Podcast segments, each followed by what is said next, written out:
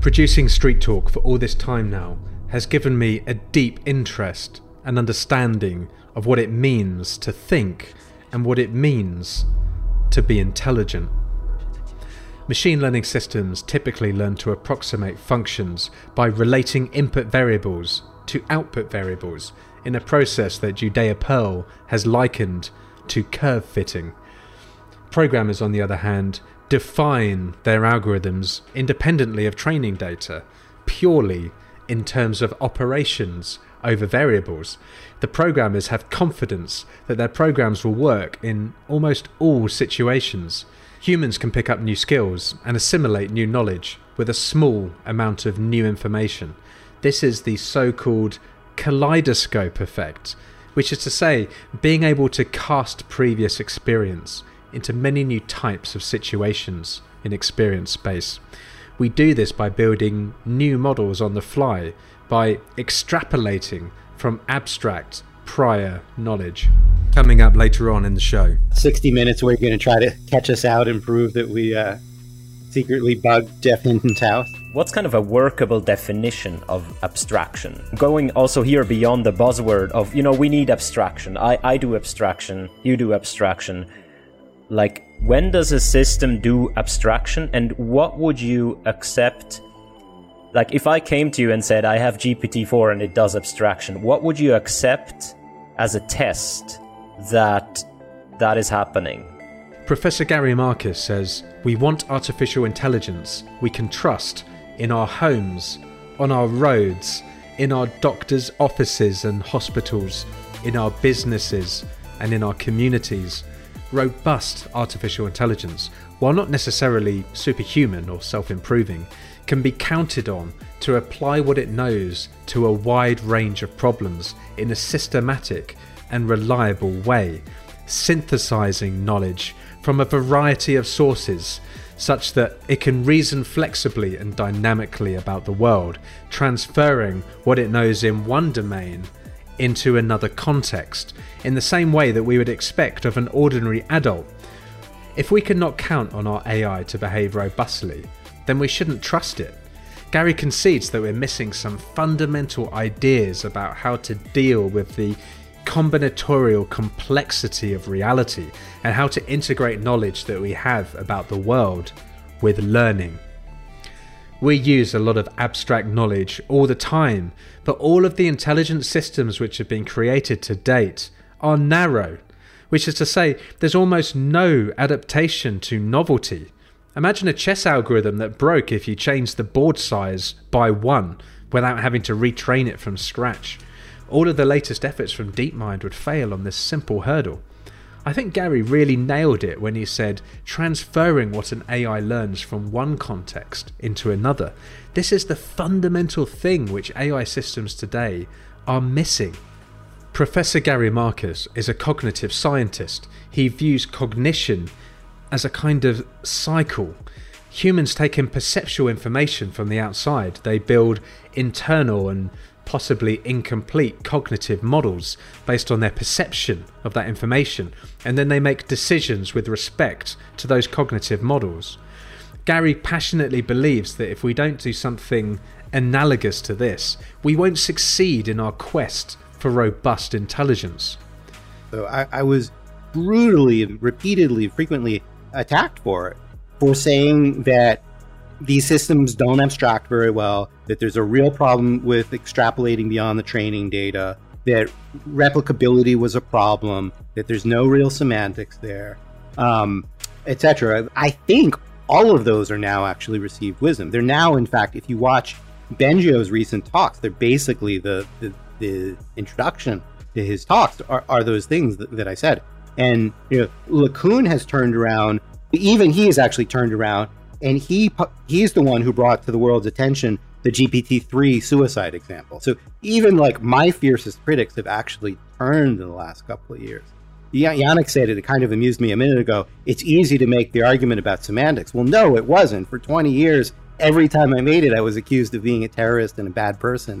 Whatever. Gary advocates for a four step program the initial development of hybrid neurosymbolic architectures, followed by construction of rich, partly innate cognitive frameworks, and large scale knowledge databases, followed by further development of tools for abstract reasoning over such frameworks, and ultimately more sophisticated mechanisms for the representation and induction of cognitive models. He thinks that effective cognitive architectures are likely to look more heterogeneous with specialized modules.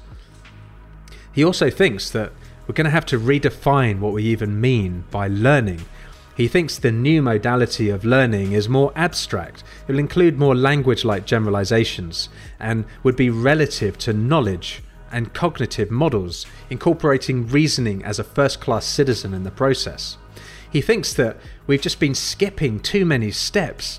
We need to start with a bedrock of cognitive primitives like operations over variables and attention mechanisms, and then we need to learn to recombine them. Gary says that the knowledge gathered by contemporary neural networks remains spotty and pointillistic, um, arguably useful and certainly impressive, but never quite reliable. Gary says that common sense is open ended.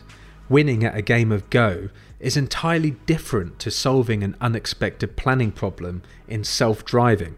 I'm sure that Gary would say that self driving car research has been an egregious waste of time and money. It's almost criminal.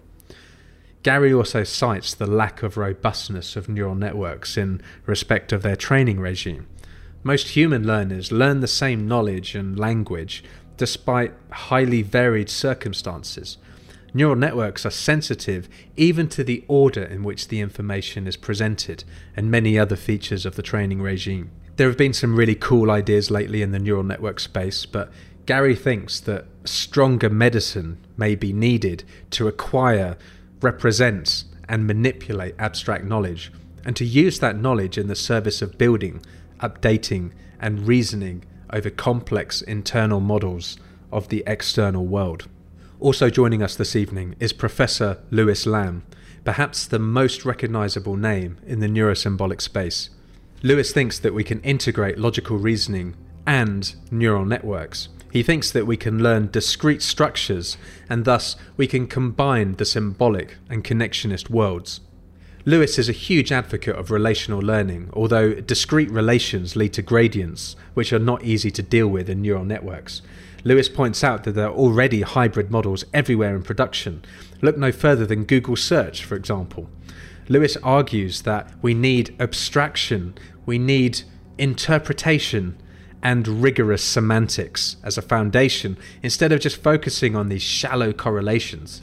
He says that formalizing core knowledge is still a very open problem in the field. Lewis has done a lot of really cool work with graph neural networks, by the way. Um, he's also concerned about these tribal divisions in the machine learning space at the moment. Do you remember Pedro Domingos? He spoke of these six tribes in artificial intelligence. Well, it was actually five tribes. I took the liberty of adding cybernetics as the sixth myself. Unfortunately, a lot of this conflict is born out of competition over obtaining grant money and uh, powerful positions. All this formal background is in symbolic AI. You cannot ignore that. When you look at the history of computer science, as Gary said, even McCulloch and Pitts, when they provided perhaps one of the first neural network models, one of the things that they showed in the paper was how this kind of networks they proposed carried out Boolean reasoning, logical reasoning. Gary Marcus and Lewis Lamb think that we can address the current problems in AI using a modern set of techniques. They think that we can retain the benefits of deep learning, but again, promote rich cognitive models to be first class citizens like they once were. These days, the focus is primarily on learning with these continuous geometric models, but Marcus and Lamb think that it must be part of a broader coalition which is amenable to symbols, core knowledge, and reasoning. There is simply something profoundly missing from deep learning right now. Even the most sophisticated natural language processing models fail to demonstrate a scintilla of understanding. We need systems that do more than dredge immense datasets for subtler and subtler correlations. In order to do better and to achieve safety and reliability, we need systems which have a rich causal understanding of the world, and that needs to start with an increased focus on how to represent, acquire, and reason with abstract causal knowledge and detailed internal cognitive models. Gary says that it's a fallacy to suppose what worked reasonably well for domains such as speech recognition and object labeling, which largely revolve around classification, will necessarily work reliably for language understanding and high level reasoning. Deep learning models fail to represent the richness of the world and lack even any understanding that an external world exists at all. My main observation is that both of these gentlemen are far more moderate than I would have expected. They both seem to be advocating for a hybrid approach, but with connectionist models as the first class citizen. The main reason for this seems to be the learning which is enabled with stochastic gradient descent. This is the best thing about neural networks the thought of exhaustively searching a discrete program space is enough to put chills down even the most hardy spines. Uh, I mean, personally, I'm, I'm quite excited about the work that Josh Tenenbaum has been doing, um, going completely discrete first, you know, and, and searching in this type 2 space my worry is that combining symbols of neural networks or you know a so-called sub-symbolic or neurosymbolic approach might mean that we end up with all of the problems that we had with symbol systems and lose many of the benefits. We already know from Chollet that neural networks are only capable of type 1 or interpolative generalization on a learned smooth manifold. They cannot perform type 2 or discrete or extrapolative generalization. These models do seem to allow us to represent and embed discrete data in a learnable continuous model, but what happens then? Do we lose the ability to reason? Unfortunately, once you project data into a vector space, it's irreversible and undecidable. Now, a few commentators said that there was an astronomical amount of jargon in the last episode. It seems to be increasing with compound interest, and this show might possibly be the worst ever. So, we're going to try and explain as much of it as possible. A couple of years ago, Professor Marcus and Professor Bengio had a really famous debate where they battled horns it was the symbolic approach versus the connectionist approach. It even spawned this interesting article called Marcus versus Bengio, the AI debate. Gary Marcus is the villain we never needed. I think that we both think the other side is strawmanning our baby. So I think you're strawmanning symbols because lots of people have put probabilities and uncertainty into symbols. I would argue that the kind of deep learning stuff that was straight out of the 80s, which is you know, continued until like 2016, in my view. But we could argue about that. You know, just let's have a big multi-layer perceptron. Let's pile a lot of data in and hope for the best, which I don't think you believe anymore, but maybe you did at one point. Um, that's one kind of deep learning. That's the kind of I don't know, pro prototype or canonical version of deep learning, and you want to open deep learning to a whole lot of other things. And I think at some level that's fine, and at some level I think it's changing the game. So I want to expand the umbrella um, of symbols, and you want to expand the umbrella of deep learning. Why don't we say let's build deep learning symbolic systems that expand the scope of deep learning and expand the scope of symbol systems? Look, I, I don't care about the words you want to use. Uh, I'm just trying to build something that works and that is going to uh, require a few simple principles to be understood. Neuroscientists have been talking about neuromodulators forever. You know, so just just remove from your brain the idea that deep learning is a 1989 MLP with feed-forward connection. That is not deep learning. Sorry. We, and I do agree that um, there's. Uh, lots of interesting inspiration we can get today in, in the work that's been done in cognitive science and in, in, in symbolic AI. Whenever we discuss symbols or symbolic approaches, think of traditional programming code with variables and loops. It's kind of like what powers the world's infrastructure already, right? Deep learning models deliberately eschew traditional programming, even though all the greatest technological achievements of mankind have relied on software utilizing symbolic computation. Deep learning has set the standard for learning from data, but it is symbolic methods which have set the standard for representing and manipulating abstractions for discrete problems. You wouldn't be able to pass a Google interview, or one of my interviews for that matter, if you are not intimately familiar with symbolic approaches. But how can we combine symbolic knowledge with perceptual data? In the classical John McCarthy esque world of AI, practitioners were only concerned with knowledge, internal models, and reasoning. But if you scan almost any of the modern day literature on AI, you won't detect a single iota of these ideas, not even a whiff. Of course, you can count on Francois Chollet and Christian Szegedy and Melanie Mitchell to bring up common sense and reasoning, but it really is slim pickings in general when it comes to citing rich cognitive models. GPT 3 is the statistical language model which perhaps most characterizes our move away from these classical AI ideas since the resurgence of deep learning in the last decade, as we discussed ad nauseum on our special edition episode on GPT 3. But if you wanted to give medical advice and somebody tried to set this thing up as a suicide prevention uh, counselor, then it's a tragedy, right? You know, there's an example out there on the web where someone asked GPT 3 or said, I want to kill myself. And, and GPT-3 said, I think um, that would be a good idea. It doesn't have any common sense knowledge, no explicit cognitive model which could be updated, and it cannot perform any explicit, extrapolative, or abstractive reasoning. What that means is that it wouldn't understand what John had sour grapes actually meant. Do you remember Aesop's fable, in which a fox tries to reach some delicious grapes? When he failed, though, he declared that he didn't want them anyway because they were sour. This is a linguistic embodiment of the abstract mental category of situations featuring something that is the object of someone's ardua, but having proven out of reach is subsequently deprecated by the person who desired it. This abstract quality, often concisely called sour grapes, is potentially recognizable in thousands of situations, and this phrase could be thus used as the verbal label on any such situation. GPT 3 doesn't understand the structure or the semantics of this abstract category. Remember when we said that true intelligence is about casting previous knowledge and new information into new situations? The kaleidoscope effect, which Francois Chollet mentioned a few episodes ago. Let's go one step further in breaking down the jargon.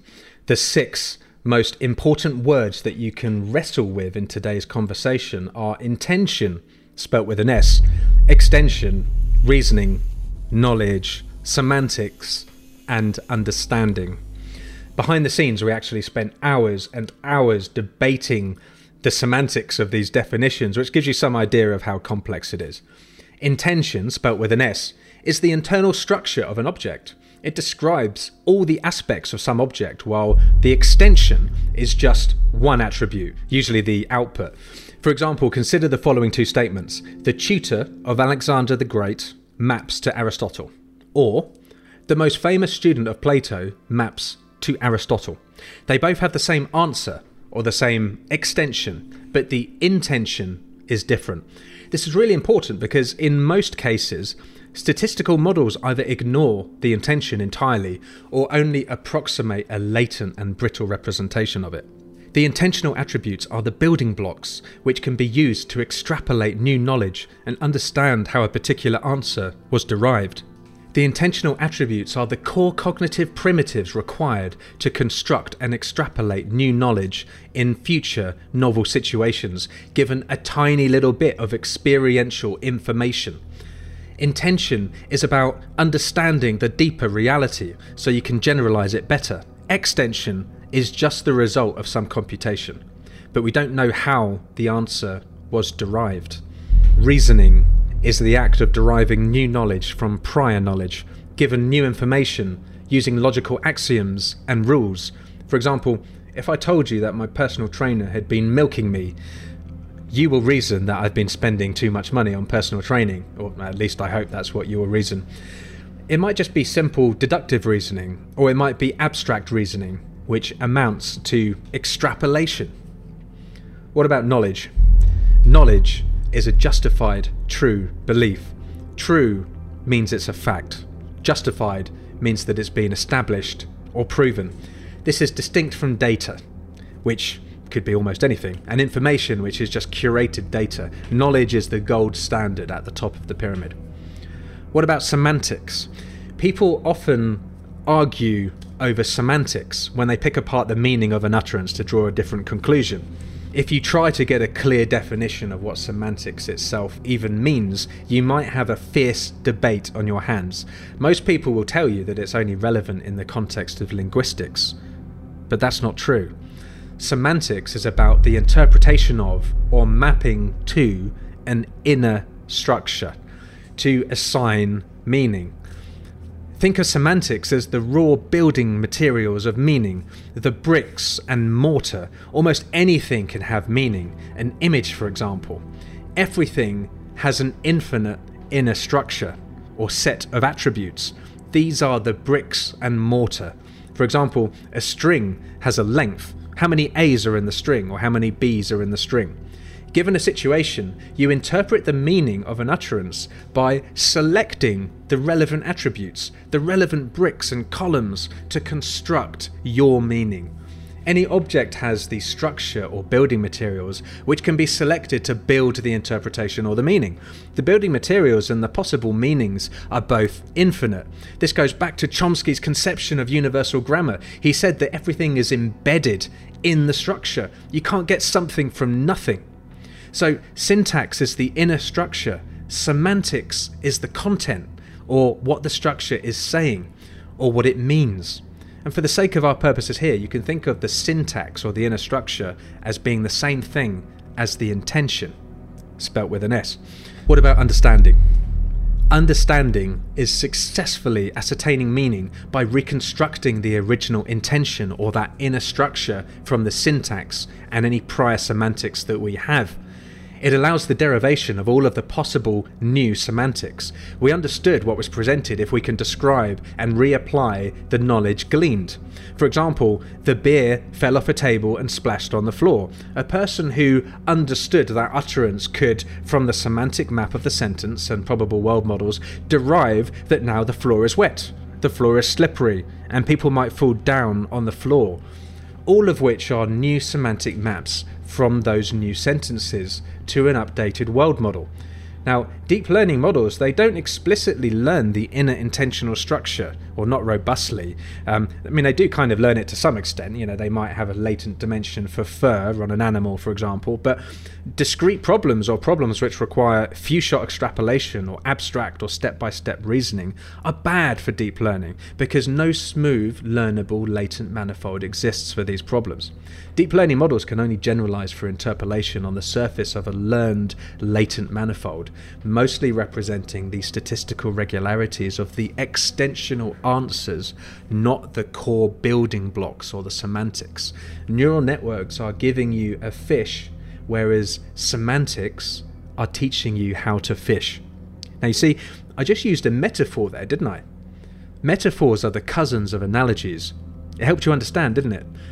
By abstracting the information, I allowed you to apply your existing knowledge to a new situation in experience space. This is what we need AI systems to do to reapply existing knowledge in future novel situations using abstract analogies. The only potential problem is that some analogies are cognitively laboring and they might not be understood by people. So there's always a balance of the information conversion ratio of an analogy and the reliance on common knowledge and cognitive processing on the other end to make sense of it. Now, the problem with language is we don't yet understand the universal, intensional, or primitive logical structural building blocks of it, not in a way which captures all situations. Does this lingua universalis actually exist? Surely it must do, right? The tragic thing for us is that a four year old kid can extrapolate using language semantic primitives, but we haven't yet built an algorithm to do the same thing. I recently read an article on LinkedIn uh, which highlighted the lack of understanding of intension versus extension by deep learning folks, in my opinion. Someone thought that they had used deep learning to learn, learn the discrete Fourier transform. The discrete Fourier transform can be thought of as a matrix multiplication where all of the cells in that matrix are a function computation. The computation is a complex exponential which deconstructs your signal into well onto the complex unit circle representing integer oscillations of different frequencies using sines and cosines. If you visualize this matrix, it looks like a pretty picture which has all of these concentric and overlapping circles on it. So this chap formulated an optimization problem to learn the DFT by randomly initializing a matrix of, of values and optimizing with stochastic gradient descent on the squared loss of the real discrete Fourier matrix and his learned matrix. Surprise, surprise, it quickly converged to the values of the discrete Fourier matrix. Now, did this guy actually learn the Fourier transform, or did he just learn the values of the Fourier matrix? Because if you think about it, it was only learning the extensional answers. It wasn't learning the intensional structure of that discrete Fourier transform. The model has no idea how to rederive those values from first principles. This might be pointing out the obvious, but nothing the model learned could be used to help it learn a conceptually similar problem. So if we changed one of the coefficients on that DFT formula, even by one, if we if we changed n by one, then nothing it learned would be transferable, right? You'd have to train the model again from scratch. And this is exactly the same reason why GPT-3 doesn't understand how it arrived at an answer, and it can't abstractly reapply any of its knowledge in a new situation. So the main thing that these models are missing at the moment is the ability to abstractly reapply knowledge this is really what we need. So the guy who wrote this article, he went one step further and he learned the Fourier transform via reconstruction, which is to say, not using an explicit Fourier matrix even to test against, only testing using the squared loss of the original signal against the reconstructed signal. But when he reconstructed the signal, he basically used the sines and the cosines of the original signal to do so. So he biased the model by baking in the intensional knowledge and the Fourier transform into the optimization problem itself. So what would Rich Sutton say about that? Um, he also unwittingly created a symbolic model. I think this misunderstanding is a pretty good analogy for what is going on in the deep learning space at the moment. Professor Rich Sutton said that we should finally learn our lesson and recognize the appeal of what he thinks are our mistakes, which is to say, building systems the way we think we think doesn't work in the long run. He thinks that building knowledge into our systems works kind of good in the short term, but reaches plateaus in the long term and actually inhibits our progress.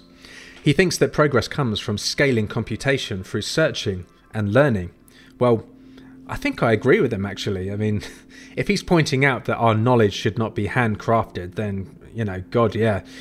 In my opinion, this is the most obvious bottleneck imaginable. Every single time in my career when I've been working with human knowledge engineering, it's been a disaster. The term knowledge acquisition bottleneck was coined for a reason, in my opinion. Sutton is an anti nativist. Anti nativism is the theory that concepts, mental capacities, and mental structures are not innate and required by learning. It's the, it's the ultimate belief in the blank slate, basically. An intelligent system is one which can dynamically and efficiently discover new knowledge for increasingly abstract analogies. The more of a conceptual stretch, the higher level of intelligence is required. Arguably, it's automated knowledge acquisition rather than robust AI, which is the biggest challenge that we have right now. A four year old knows that the larger than relation is transitive. How is that? I think people misattribute the bitter lesson as being an argument for big data. Actually, it's an argument against human crafted and human introspected knowledge. The biggest knowledge base experiment to date is the Cyc project created by Doug Lenat. It was started in the 1980s and it has over 1 million rules in an epic common sense knowledge base. Pedro Domingos referred to the project as a catastrophic failure even the most notorious GOFAI advocate, Marvin Minsky, he concluded that for each different kind of problem, the construction of expert systems had to start over again from scratch because they didn't accumulate common sense knowledge. He said that unfortunately, the strategies that were most popular by AI researchers in the 1980s had just come to a complete dead end. Sutton also points out that the actual contents of minds are tremendously, irredeemably and endlessly complex. He thinks that attempts to model or conceptualize human minds using symmetries or objects or space or even multiple agents are flawed. He thinks that we should instead only build the meta methods to capture this complexity prototypically, which is to say, only in its potential. Critically, he thinks that we should build what we would call emergent AI, you know, so um, it can discover like we can rather than have us tell it what we think we have already discovered. So, in some sense, I agree with Rich I don't think we would understand the structure of an AI system any more than we would understand the workings of our own brain. But there's a good argument that common sense knowledge is or could be universal, so it seems pointless to relearn it from scratch every single time. What I think Gary Marcus is 100% correct on is that for us to create such an artificial intelligence on computers would involve symbols, discrete world models, and discrete extrapolation. But I think the answer lies in a modular architecture which will likely be discrete first, in my opinion, involve neuro-discrete program search, and involve neural networks and other continuous models as perception modules. The system must also um, possess these meta learning priors that Chollet mentioned in his measure of intelligence, allowing it to consume prior knowledge and derive new knowledge and reason over that knowledge. When a self driving car arrives in a new city with a holiday parade, it needs to rapidly adapt to the new situation. Rich's Bitter Lake article might seem insightful at first, but there's not yet an existence proof of a reinforcement learning system which works well on open-ended domains, right? Which learns efficiently and which generalizes. Rich and his friends just released a new paper called Reward is Enough. The premise of the paper is that simply maximizing a reward, indeed any reward, given a sufficiently complex environment, is all you need to develop strong and general intelligence. In a similar vein to the bitter lesson, they think that the agent will learn all the skills it needs, even things like exploration and memory. It's all an extension of the idea that humans should not preconceive how they think intelligence should be architected at a high level. The root of why they can get away with shenanigans like this is their definition of intelligence is, in my opinion, wrong. Frankly, the paper would have been risible had it not been written by the godfathers of deep reinforcement learning. Their definition of intelligence doesn't even consider efficient abstract generalization or analogy making, which, according to Douglas Hofstadter and Francois Chollet, is the absolute core of cognition. This is a clip of Douglas Hofstadter talking at Stanford. If we are going to make any connection between analogy and, and a geographical situation, we're going to liken it to the interstate freeway system and it links everything together. Analogy is the interstate freeway system of cognition. It is not one little tiny zone somewhere off in the side. It's, so that's, uh, that's a kind of a, a way of, of uh, that I think about it. I mean, I don't really usually think about it that way. I made that up yesterday, so uh, but gives you the flavor. Categorization is the name of the cognition game, but analogy is the mechanism that creates or that allows categorization to happen. By categorization, I mean uh, deciding what something is, what the essence of something is. Now, one could sort of summarize this in a corny little analogy. Again, analogy is the motor of the car of thought, and then we then can even write it down as this uh, little thing. Analogy is to thinking as a motor is to a car, A is to B as C is to D. Analogy making is the perception of common essence between two things. And then a couple of footnotes to sort of hedge.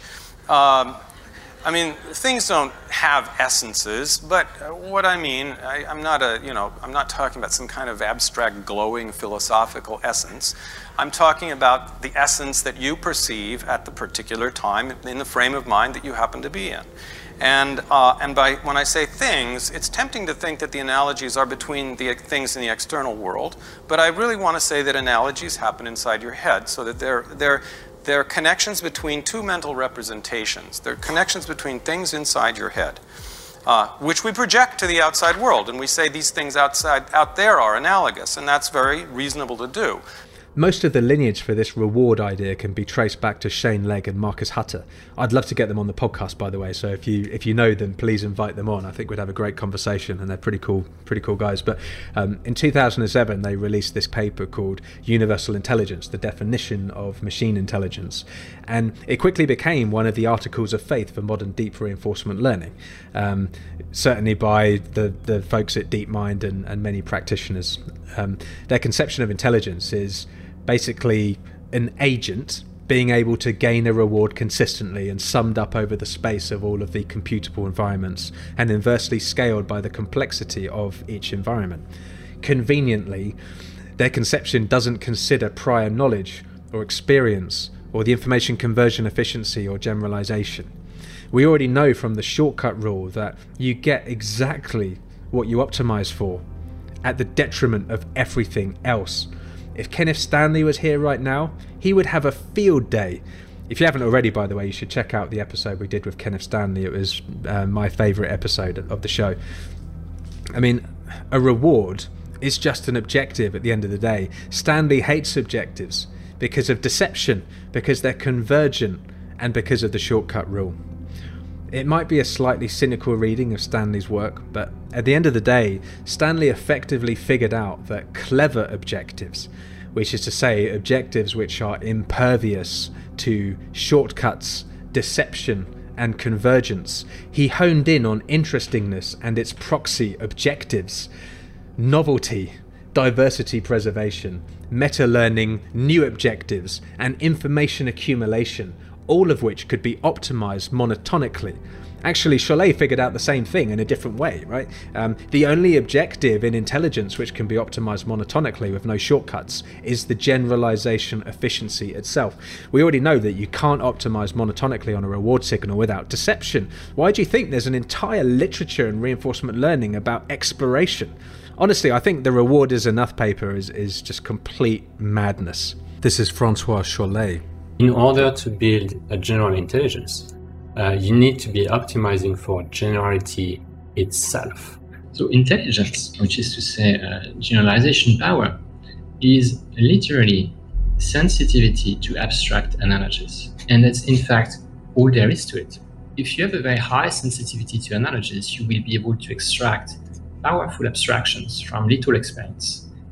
So, anyway, this takes us full circle. The story of intelligence started with Minsky in the 70s, who thought that intelligence would arise from kind of compiling several statically coded task specific programs. In the 80s, the story evolved to the current position, which is that intelligence lies in general learning ability, you know, being able to acquire new skills through learning. This is still the dominant view now. But we're seeing hints of the next generation of intelligence, which is being able to efficiently learn new tasks or acquire new knowledge using what you already knew with abstract reasoning we should also realize that with intelligence, the substrate and the context is important. Neural networks will never be able to extrapolate and will only ever achieve, at best, a glitchy representation of discrete problems. Intelligence itself might also be embodied or better thought of as an emergent process, which is far bigger than any individual brain. Anyway, I really hope you enjoy the show today. We've had so much fun making it. Remember to like, comment, and subscribe we love reading your comments, and we'll see you back next week. Welcome back to the Machine Learning Street Talk YouTube channel and podcast with me, Dr. Tim Scarfe, my two compadres, MIT PhD Dr. Keith Duggar and Dr. Yannic Lightspeed Kilcher. Now, our guests today are so incredibly accomplished as scientists and entrepreneurs that I could probably spend about half an hour just enumerating their numerous and impressive achievements. But here we go. Professor Gary Marcus is a scientist, best selling author, and entrepreneur. He is founder and CEO of Robust AI and was founder and CEO of Geometric Intelligence, a machine learning company acquired by Uber in 2016. Now, Kenneth Stanley, who's one of my heroes of AI, was also one of the founders of Geometric Intelligence alongside Gary, uh, which is super exciting. By the way, Gary was also listed as one of the top 20 most influential people in, in AI last year. Now, um, Gary is also the author of five books, including the seminal book, The Algebraic Mind, Kluge, The Birth of the Mind, and the New York Times bestseller, Guitar Zero. as well as the editor of The Future of the Brain and the Norton Psychology Reader.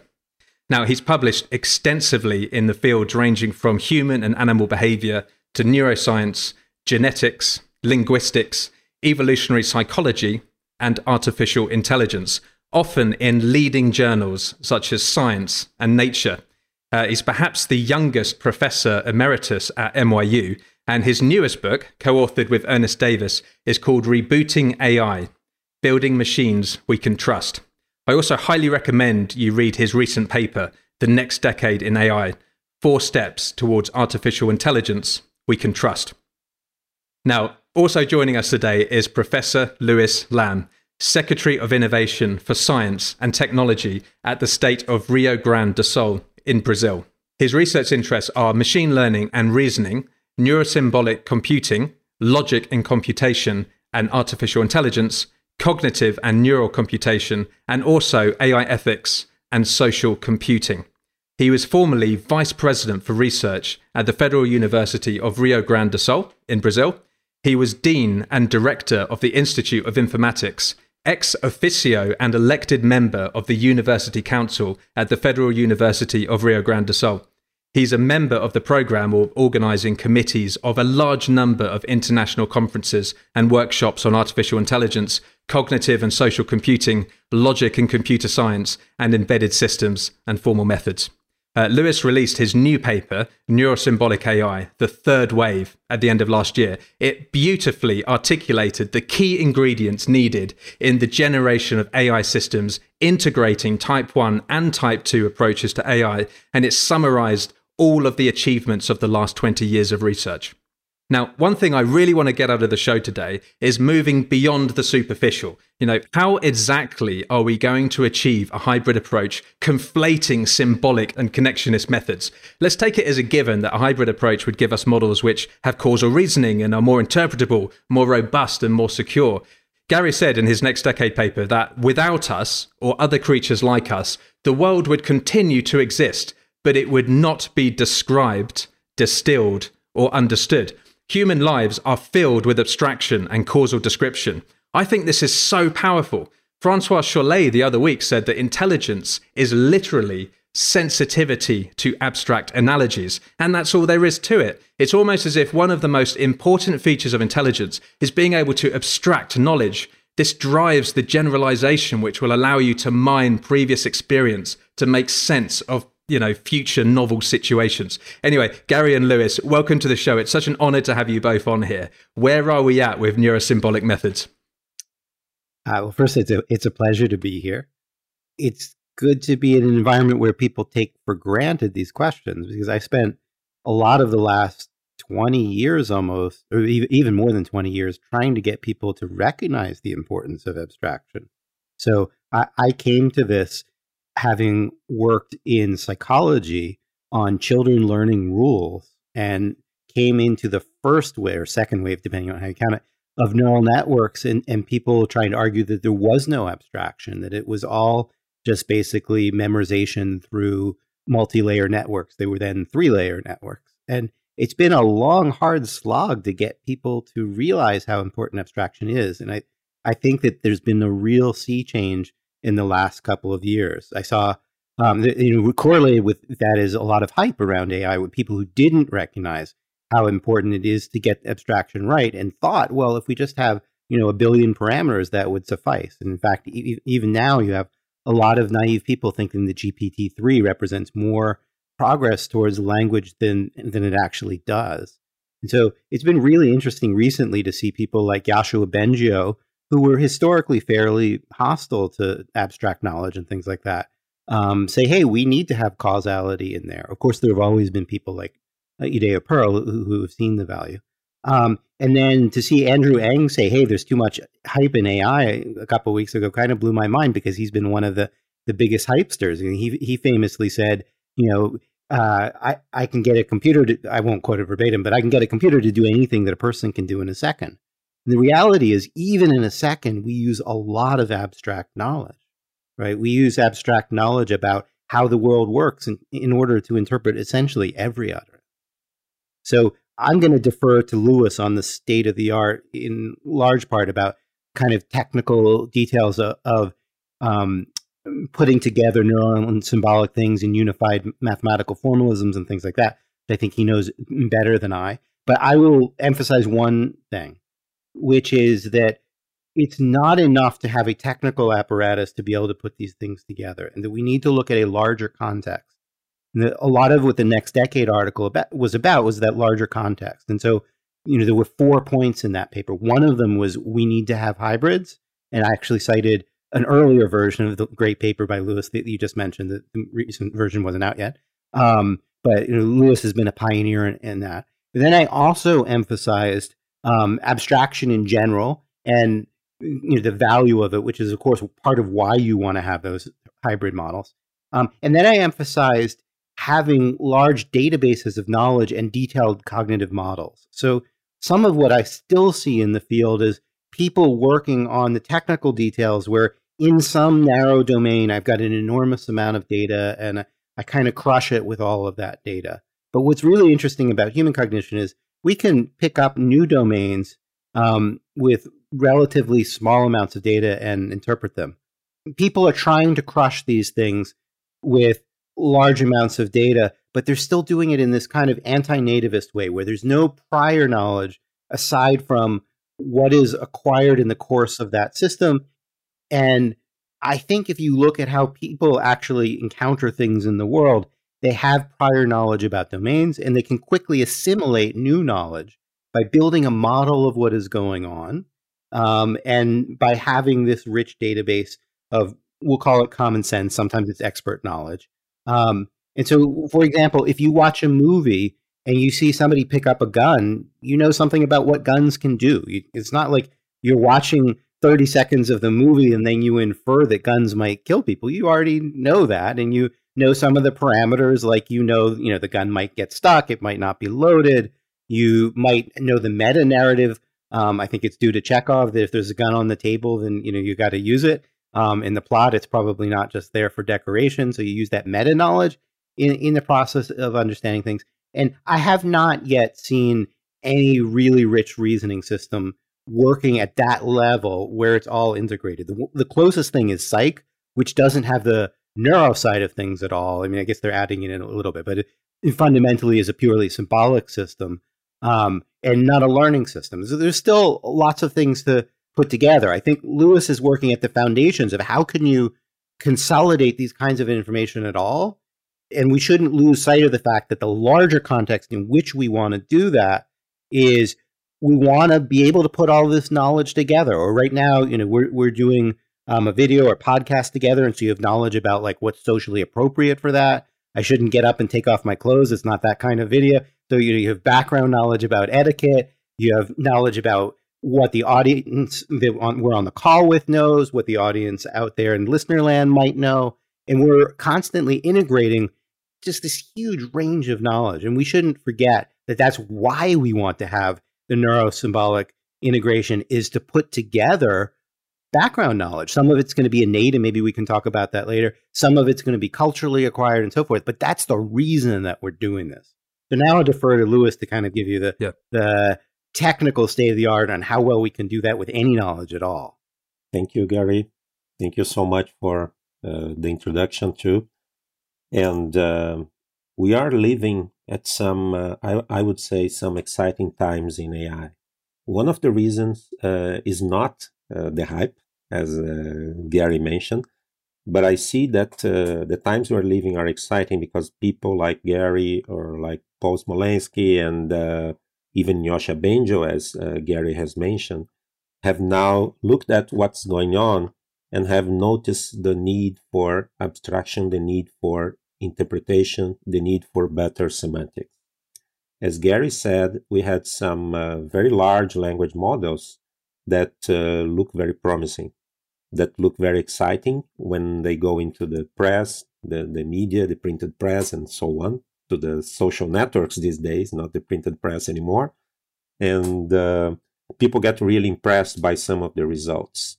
We can mention, for instance, the example, uh, the exercise that The Guardian did in the UK by editing that small uh, journal piece last year and uh, the editor said, "Well, I just put the same amount of effort, the same amount of work that I would dedicate to any kind of piece that the Guardian publishes." So that's the summary of uh, what the Guardian did in some way. However, um, as we have defended here for quite some time, for a long time, as uh, Gary said in his brilliant work on cognitive science and uh, the way children uh, reason, the way children learn. He has some very uh, impacting papers on that and some books that are referenced to us in AI these days. Uh, we have to look at the foundations and also we have to consider what kind of abstraction in AI and uh, in computer science by the end of the day that we have to use. We cannot um, forget that computer science um, was born out of um, the symbolic school of reasoning, the symbolic school of logics. Uh, we, we don't need to mention Alan Turing and the pioneers, and the symbolic reason and symbolic AI has always been at the core of uh, the kind of developments that we are dealing with these days. So when we see uh, this kind of uh, disputes or this kind of uh, disparities that uh, uh, or this kind of separations or divides that we see in machine learning, we don't think that uh, that makes much sense or that or that this kind of division contributes to the development of science in general and of AI and machine learning in particular that are at the fore of the, this discussion. And um, when you think in terms of the kind of developments that uh, we have been looking at over the last years, we are looking, yes, for a foundation of uh, integrated logical reasoning and machine learning. Why this is important? Well, I'm sure that Gary will mention it later on.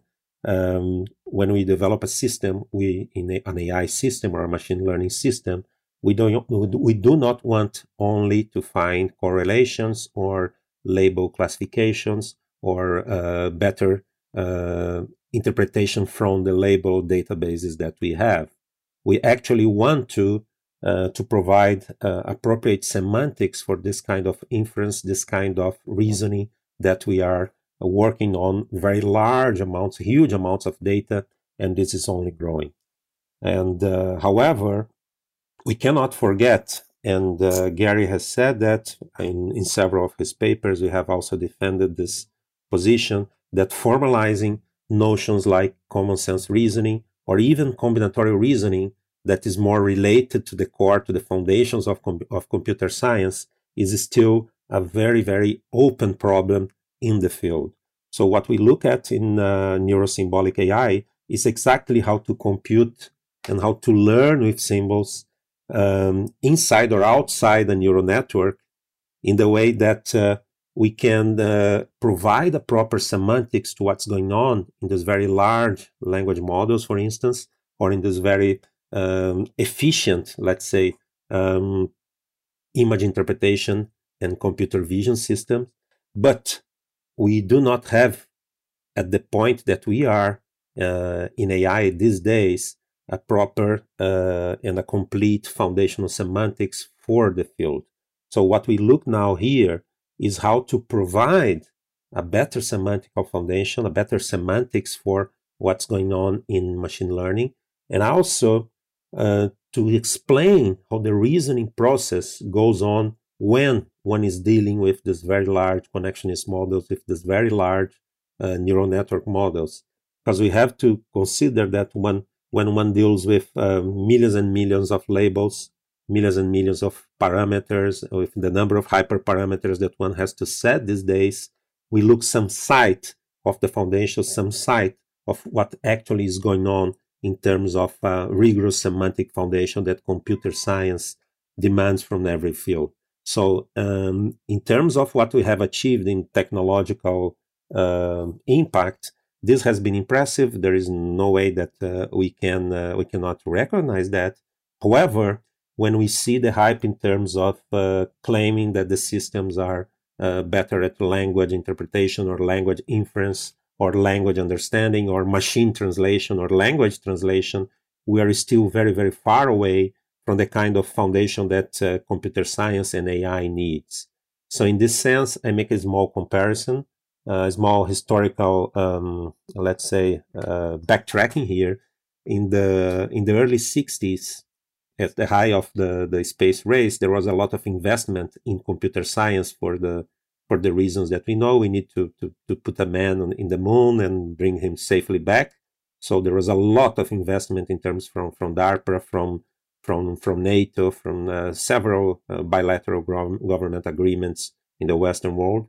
And there was a lot of developments in computer science and computer programming. People needed to pro- to program computers much faster than using machine language or assembly language. So there was a lot of development in the 60s.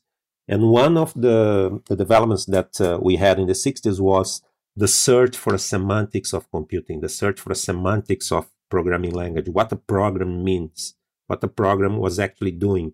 This was extremely important if uh, one considers and remembers the kind of uh, hardware resources that we have at the time.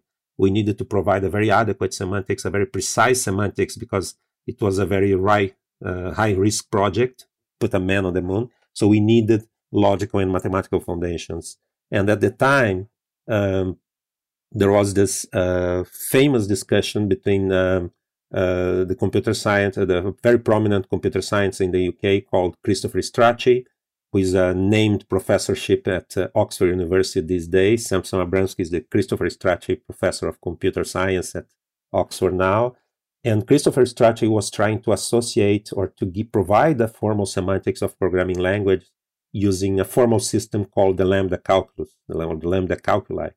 However, Dana Scott was um, a US logician who, who, who after that spent the next 10 years in Oxford said, well, you are doing all wrong. The lambda calculus does not, does not provide an adequate semantics for programming languages. We need to develop this theoretical semantics, a new theory to provide semantics for computing. So, um, in the end of the day, they were able to provide a better formal semantics for programming languages, and now we have very effective programming languages that were very useful not only in the in the let's say during the 60s but also later on. Today we know how to program. We give better semantics to programming languages and to the sense of computing. I expect to see the same kind of developments happening now in ai and uh, in machine learning. We need to provide better semantics better appropriate semantics and this kind of results typically come from uh, the logic community or the formal semantics community come from uh, also they, they, they get feedback from cognitive science because we are dealing with learning here from neuroscience. But we are not at the point that we have a solid uh, founded semantics for machine learning. And we need that if we want to provide not only a solid uh, scientific background to our field but also to make sure that people who are actually using for instance uh, machine learning tools or ai tools in medicine feel that these kind of tools and technologies are safe to to to massive usage. So this is my introductory statement. I hope we can keep going on on this subject. Yeah, I mean, definitely uh, covered a lot of uh, territory there, and I think uh, something that uh, you know Gary Marcus said in the beginning that I find somewhat ironic. There's there's an irony in the fact that it took so long to convince people that abstraction was necessary. I mean, after all, they're doing their research using abstract language. They're building systems on computers operating at a level of abstraction far above, you know, the the continuous wave functions that are governing the electrons, et cetera. I mean, all around us there is symbolic reasoning, there is abstraction, and, and this is kind of a bizarre sort of denialism that this is all actually an illusion. And not only that, but it's not a very useful illusion that we should just instead reduce all the way down to, you know, continuous kind of kind of functions. But I think a lot of that that fear or resistance to to kind of accepting that or the move away from it hinges on something uh, that Professor Lamb said, which is that you know we have to be able to optimize. We have to be able to search the space and kind of find workable solutions for it. And of course, you know we should all know that that say discrete optimization problems, you know, integer programming, et cetera, have this long history of being very difficult to solve because they have this kind of combinatorial nature to them. And I think it was um, in a debate with uh, you, you know, Professor Marcus, where where uh, Yoshua Bengio said, Oh well, you, you know, I can get uh, I can get kind of discrete reasoning by just having multimodal distributions and you know some type of sort of interactions between these you know multimodal distributions. But I'm wondering the closer that they drive those kind of differentiable systems to emulate discrete or symbolic reasoning in some way, aren't they just going to then bring in all the difficulties and training and learning that we see if you try to just go ahead and operate at kind of a more discrete level of abstraction? I, think we haven't fully solved these problems, right? So, what we want is to be able to harness the ability of these large systems to search large parameter spaces with all the value that you get from discrete symbol systems. If what you do is you take your neural network and you emulate a symbol system exactly, which you could do, we've known how to do for many years, then you're stuck with all the problems that symbol systems have had. Um, you know, if, if all you do is you emulate, you know, a 6502 microprocessor and then, you know, build the programming language basic on top of that, then you write spaghetti code and basically, you know, you, you haven't solved anything. I wish we had the answer right now, but I think the truth is we're sort of like, you know, physics pre Newton or something like that. We're missing some basic ideas about how to wrestle with the combinatorial complexity of reality, integrate the knowledge that we have about the world works with kind of learning systems. So, um, right now, like I, I could tell you, there's a, you know, I have a glass of water on the table, and you can set up in your mind the semantics of that. And Luis might want to say a little bit more about how he's thinking about semantics. But I'll say, as a cognitive psychology, that when I tell you there's a glass of water on the table, that there's something in your head now that says there's a table, there's a glass, the glass is containing water, and you know you encode all of that, and now you can do some things like if you see me flailing around my arms, you might say, "I wonder if that glass of water is going to be in trouble," and he might knock over that glass of water, and then you can make inferences. If he did, there might be glass on the floor. Um, there'd certainly be water on the floor. It might make a noise. We might have to pause the recording while he cleaned it up. Um, and so you, you, can make all of these inferences, and you can do some of that statistically. And the confusion has come because the fact that you can do some of it entails in some people's minds that you can do all of it. So, you know, if I fed that whole scenario into GPT-3, sometimes it would get it correct, but it wouldn't reliably get it correct. So if I said, um, you know, he knocks the glass of water over with his hand and dot, dot, dot. Statistically, a likely continuation would be like, and there's water on the floor. And so you'd say, hey, GPT-3 has the semantics, it understands it. But when you push these systems, you quickly understand that what's really going on is it's like this giant library of cut and paste um, with a lot of synonyms. And it, it's just very superficial. It's not really building up a representation of where the glass is, where the water is, and so forth. Um, the symbol systems are really good at doing that. I mean, we've had things um, like you know Block's World for years and years that can make inferences. I mean, Block's World wasn't perfect, mind you, um, but the problem with those systems is like everything's hand wired in advance.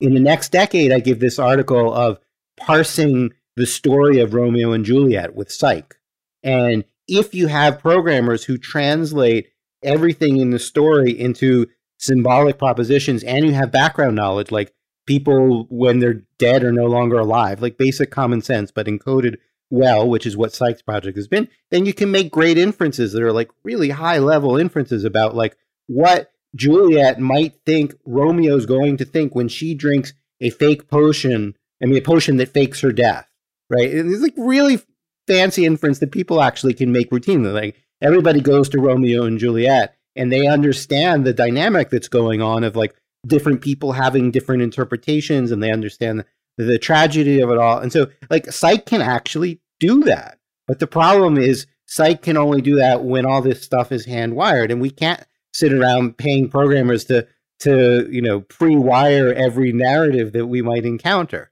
And so we need to bring these things together. I think a lot of it comes back to, to Luis's point about semantics.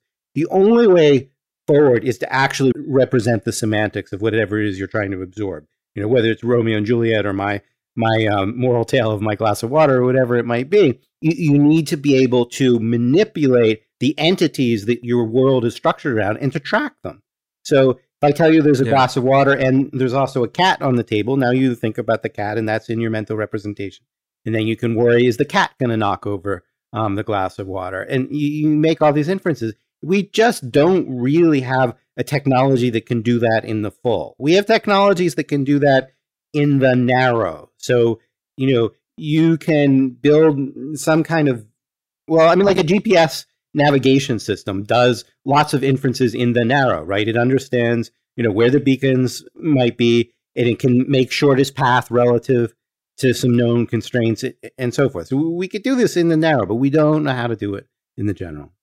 What's really interesting is that um, in in the good old fashioned AI days, we we had human captured knowledge, right? And we had the knowledge acquisition bottleneck because I, I'm a huge believer in the kind of semantics you're talking about, and I agree that they can extrapolate a lot better. Although after the conversation with Chollet, I was somewhat convinced that there's an appropriate um, uh, kind of substrate for an appropriate problem. So you know, type one might be good for MNIST. Although, interestingly, there's a type 2 abstraction for any situation. So, you know, you can abstract MNIST into a discrete categorization. But um, I want to get to the nub of the difference between the GPT-3 fans and what you're talking about. Because we spoke to one of our friends earlier. He was one of these differentiably minded connectionist, you know, GPT-3 loving types.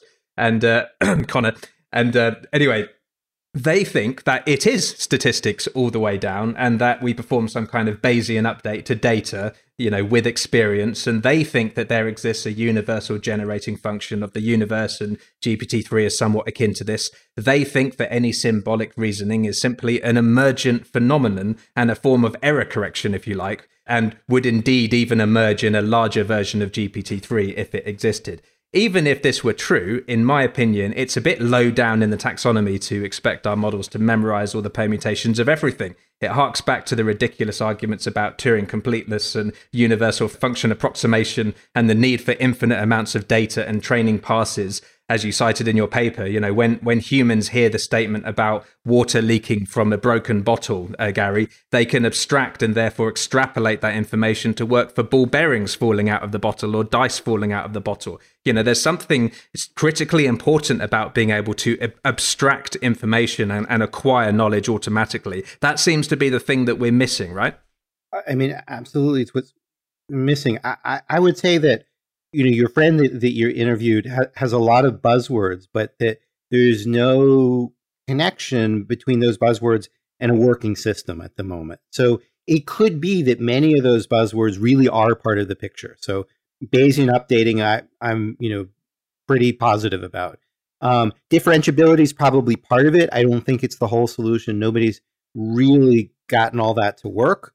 Um, and there was another buzzword, oh, emergence. Um, and you know, it's nice to say things emerge, but like GPT three is a really honest test of the hypothesis that's been kicking around for, depending on how you think about it, twenty or sixty years. Of everything will emerge when I just feed in enough data. I mean, when I was in graduate school, Jeff Elman was writing these papers about simple recurrent networks that in many ways foreshadow what's going on right now. Um, he's no longer with us. I sparred with him many times. He doesn't get nearly enough credit for having anticipated all, all of this stuff 20 some years ago. The first thing I did after graduate school was to have a debate with him uh, at MIT um, about simple recurrent networks. And the same issues are still kicking around. Um, but we have a mind boggling amount of data compared to what he was working with. He had like 600 sentences that maybe he'd handwritten or not that he f- fed into this proto multi-layer you know neural network. And it could predict certain things about grammaticality basically. So subject verb agreement. It had its limits some of which i pointed out or whatever. But um you know we had a little back and forth. But now you know you have gigabytes of data instead of like a few k of data and it's gotten so much better in some ways and not at all better in others. So which ways has it gotten so much better? Well his system was like cat drink water. It was like you know it, it was like telegraphic speech or, or you know that we talk about in child language literature. It was nothing like real language. But he was right to see in that that you could emulate language if you had more data and that you could that there were regularities that you could capture. And he did you know interesting analyses about the clustering of sentences. And i made the counter argument i said even when you have these clusters of sentences that doesn't mean that the system is truly abstracted. If you have a new sentence it's going to have trouble. And I, I did some formal demonstrations in a 1998 paper called Rethinking Eliminative Connectionism that he has anticipated so much of what's going on.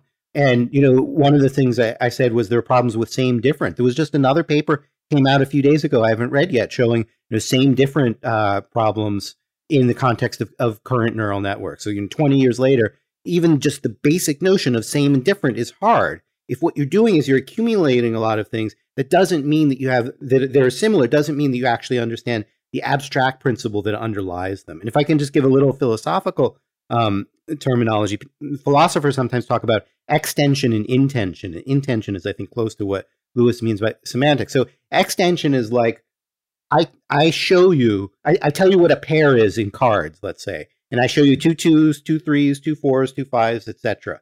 And you just have the list. You look up in your table, um, a nine matches a nine. Great, now I know. Um, that's the extension of of a pair in cards. The intension would be like knowing I've got two cards that match. And by and large, what these neural networks do is they traffic in extension, things that have appeared together and clustered together. The intension is understanding the, the deeper reality that is causing it such that you can generalize it. Well, we're still kind of stuck there. It's just the extensions have become massive. And so they become more compelling for certain things. They become more compelling in this prediction thing, but you can always break them. So, you know, I, I had this example in Technology Review with Ernie Davis where you're drinking uh, cranberry juice and, and, you're really thirsty, you don't quite have enough, you pour in some grape juice, and what happens? And GPT-3 continues you drink it, which is a plausible continuation, and then it says you die, which is not plausible because nobody dies from drinking cran grape juice, right? And so it doesn't really understand the you know the to- toxicology of human beings, even though it pretends like it does when it says you die, but it doesn't actually understand anything about um, those mechanisms. And so the extension has led it astray in that case because um, there's not much left. You're really thirsty correlates in its database. I'm kind of being a little bit loose here, but um, correlates in its database with sentences about you die. So lots of times when you drink something out of desperation, maybe you die from it because you know, or in its database, like people tell tales of you know adventurers or who, who drank the you know the poison or whatever. Um, and that's that's a fact about its database, and maybe that's another way to put all of this.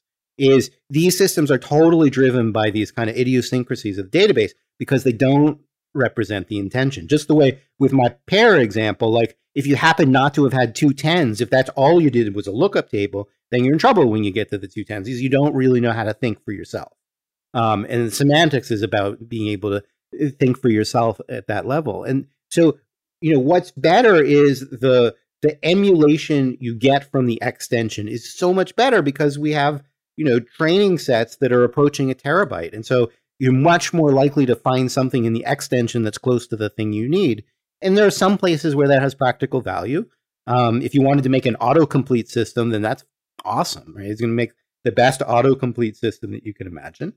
But if you wanted to give medical advice and somebody tried to set this thing up as a suicide prevention uh, counselor, then it's a tragedy, right? You know, there's an example out there on the web where someone asked GPT-3 or said, "I want to kill myself," and, and GPT-3 said, "I think um, that would be a good idea. Like this is not what you want. Like it doesn't understand the the the underlying conceptual framework of a suicide prevention hotline. It just randomly putting together sentences that seem to be close to its database. And even with a terabyte, it's not enough. So you go, all the way back to um, John Locke, and the idea was, hey, if I just have enough sensation, it will all, and this ties back now, it will all emerge. I don't know if Locke used that word. I can't remember off, offhand, but but your friend with the buzzwords is like it will all emerge when we have enough data.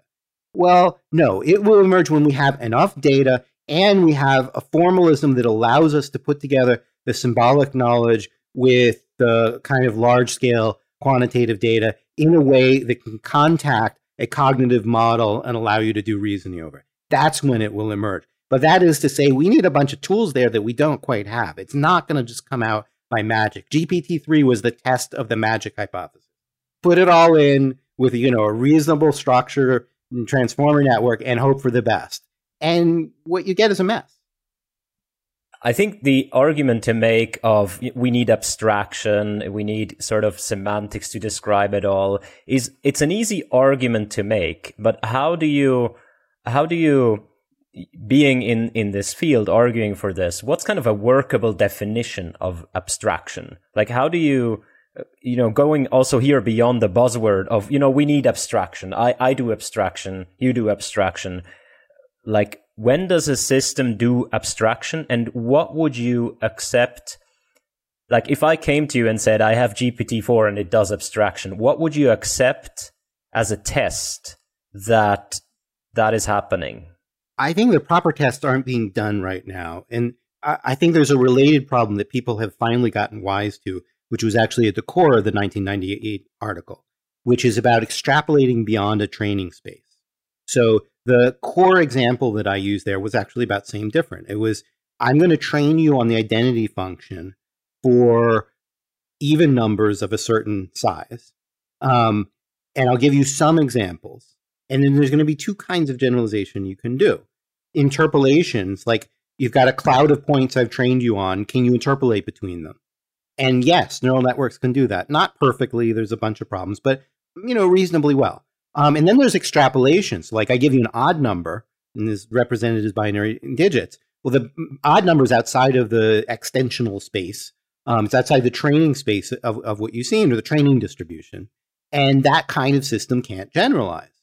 And humans do generalize or generalize in this particular way that I would say is the abstraction kind of way in the same circumstance. So I followed the 98 article up with a 99 paper in science with seven month old infants. And I showed infants do the kind of generalization or abstraction where they treat something as a class. So I, what I gave them was set of sentences like, and I had some collaborators, we, I should say, uh, my team and I. Um, we, we, gave um, people examples like la ta ta, ga na na, um, to be of an ABB structure, let's say. And we'd either give you something, all new words with the same structure, wo fe fe, or a different structure, wo wo fe, which would be an AAB structure. And we we balanced a lot of stuff about phonetics and stuff like that, so that you couldn't just rely on on phonetic overlap. We did you know, a bunch of controls. Um, and the study has replicated, which is not always true in psychology, but this one has. Um, and what we found is the kids recognized change um, to a new structure over new material. And that's what you, you know, that's really the essence of it. That's what it is to generalize, and extrapolate beyond a training uh, distribution. And I, I think that's really what abstraction is about. It's to say, I get it. This is identity or identity over time. Um, so, you know, the first one was identity with the even. Uh, well, I was literally describing identity. So f of one one zero is one one zero, and then the second is identity over time, basically. So I have AAB or ABB. Um, and that is the course to be able to do something like that. Of course, it's not just identity. In fact, what I described in the 2001 book, The Algebraic Mind, was a whole family of functions that I called UQOTOMs. Um, I don't know if I've ever said the word out loud or not. Um, universally quantified one to one mappings, U Q O T O M. It's been a long time, it's been 20 years. Um, so, so there's a whole family of things where each input has a unique output. And it's not that I think those are the only things you can do with abstraction, but those are the ones that are most cleanly um, dis, uh, cut away from uh, the things that you can do with other kinds of systems. So the, the, the scientifically purest case are the ones that require you to take a one-to-one mapping.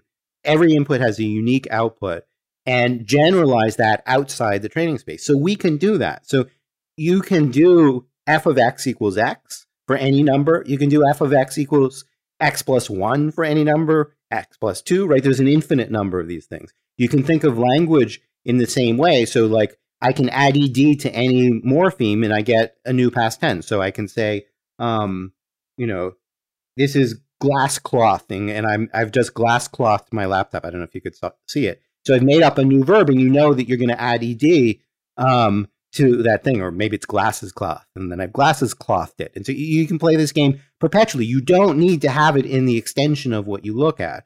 And there's a little cheat having to do with phonetics, which is which we ruled out to show that it really is generalization outside the training space. Um, the kids could do.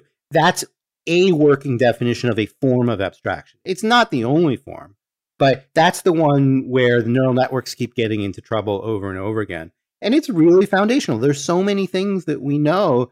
Um, the Latin for it is mutatis mutandis. We know that this thing is true for you know, but I'm going to change a little. So I'm I'm going to say, you know, walk is walked, talk is talked, and mutatis mutandis, glass is cloth, you know, or glass is cloth goes to glass is cloth, right? Um, we know this kind of. I'm going to change it with respect to this item.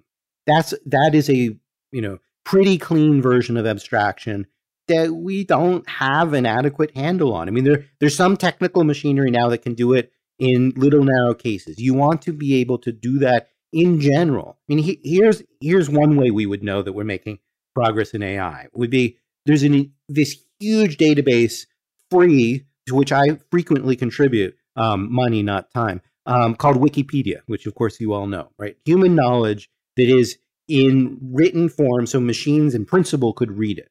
The reality is, all that machines can read right now are the boxes, right? So, what year was somebody born? What is the population of Canada, and so forth we get machines to do that. That's not hard at all. We you know we suck that up into Google Knowledge Graph and so forth. But the unstructured text in Wikipedia contains you know much more than any individual human knows, and we should be able to suck it up. If we really had AI the way the newspapers tell you you did, then we would be leveraging that. We would be able to use that to like make advances in material science or figure out new ways of manufacturing vaccines or whatever it is we wanted to do. So there's all this information. It's there for the taking.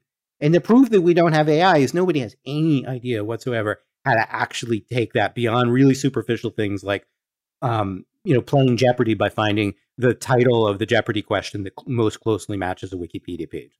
Because most yeah. Jeopardy answers are titles Wikipedia pages. So like, we can do that, but we can't actually have somebody read this stuff and figure out how the world works. Whereas, you know, my seven year old can we read you know Wikipedia and learn something. I think this is the key thing, though. I, I agree with you that abstraction is it's almost synonymous with generalization. And you cite the example in your in your paper, Gary, about the scalar identity function. I think it's a beautiful example. I, I cited it on the, the the show the other week, which is that you can't generalize even outside of the training range. And you went a step further. If you train on the even numbers, you can't even generalize to the odd numbers. It's a sorry state of affairs.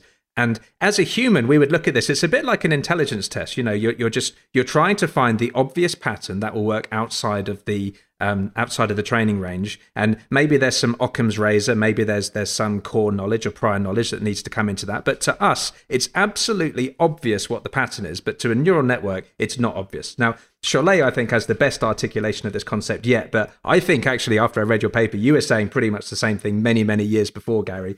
Except when I tried to publish it um, just as a brief historical footnote, um, one of the reviewers said I was doing a terrorist attack on neural networks, and it was not relevant.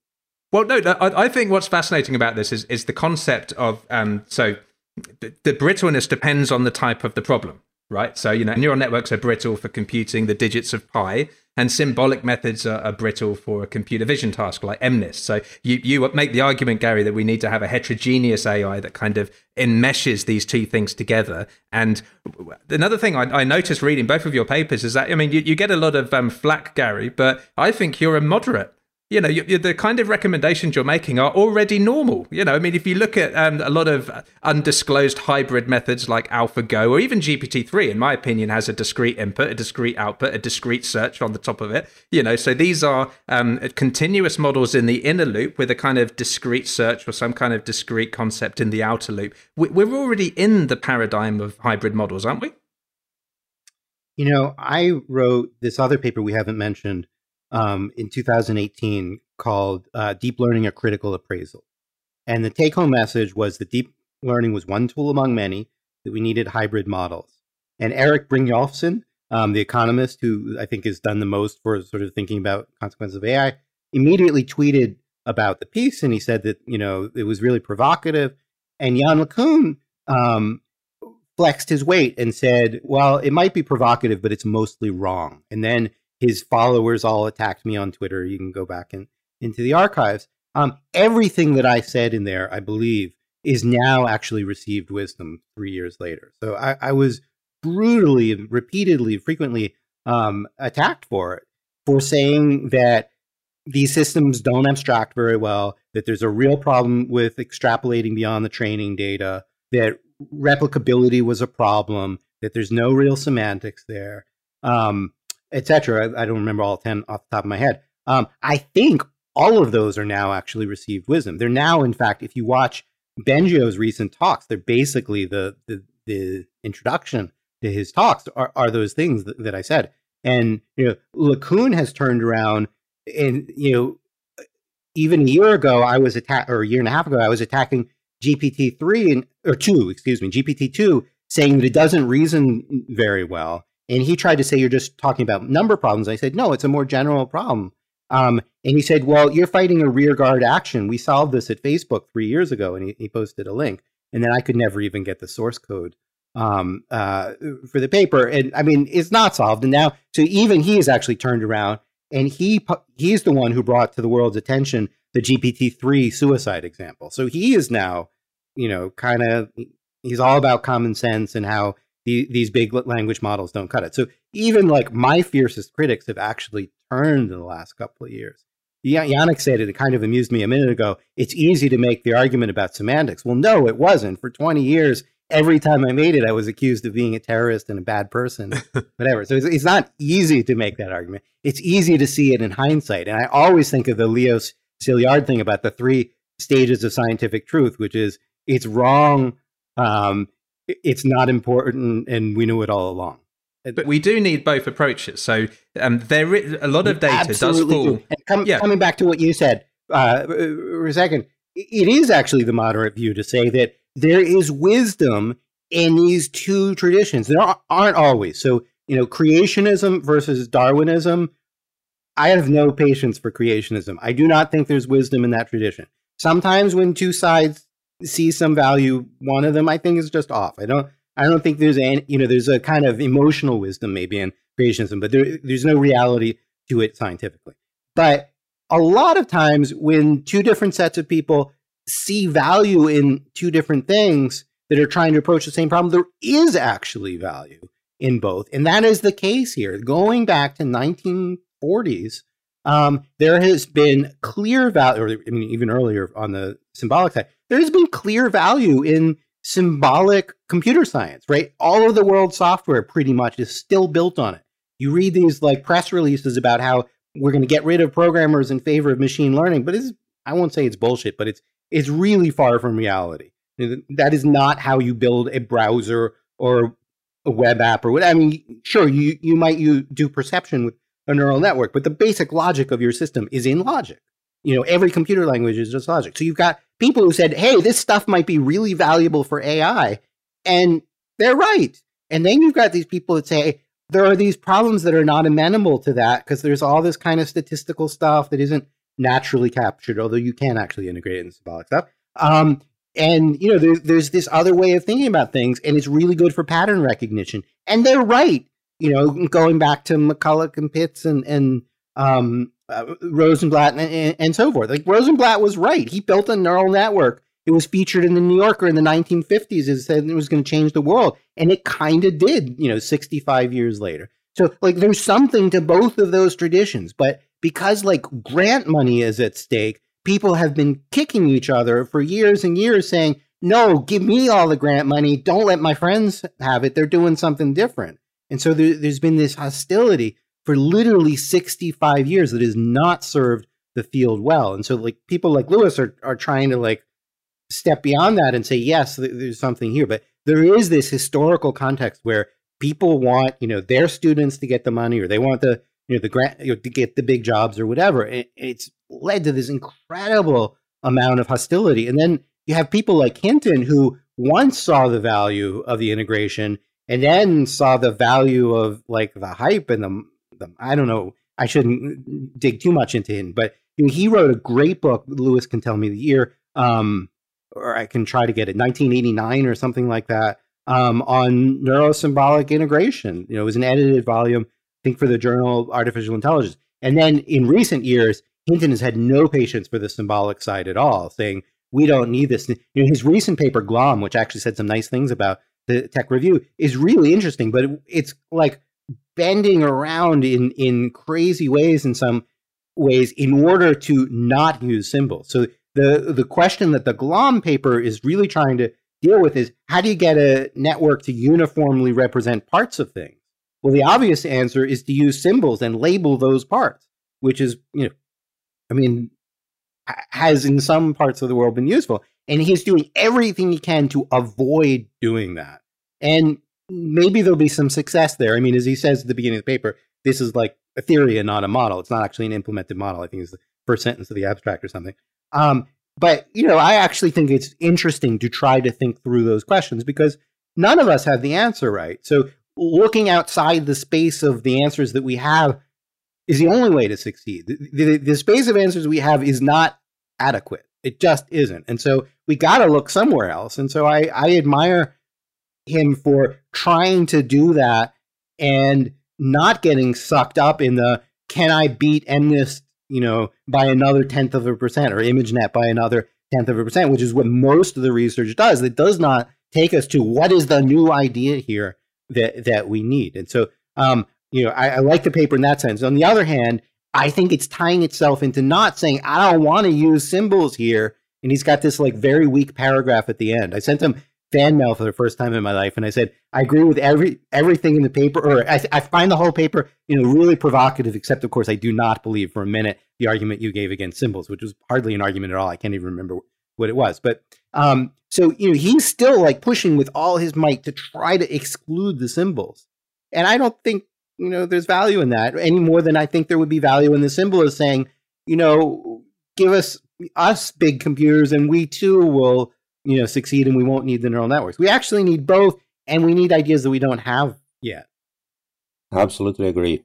Yeah, absolutely agree with uh, Gary on this point that we need both so Tim, that is the moderate view: is that we need both. Luis and I are the moderates, but we're not viewed that way. I mean, we're viewed as like you know cantankerous curmudgeons holding on to the past. Um, we're not viewed as the moderates who are trying to like you know find room for everybody. It, it's all extremely sensible, as I said when when I, I was surprised actually.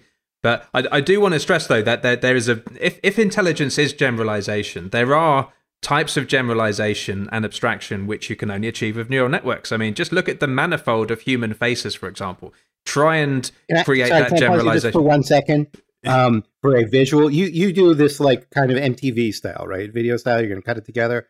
Um, there's a there's a maybe I can dig it up for you. A headline of uh, reporting the Bengio debate that says Gary Marcus is the villain AI never needed, and you should you should uh, throw that in there in so, some way.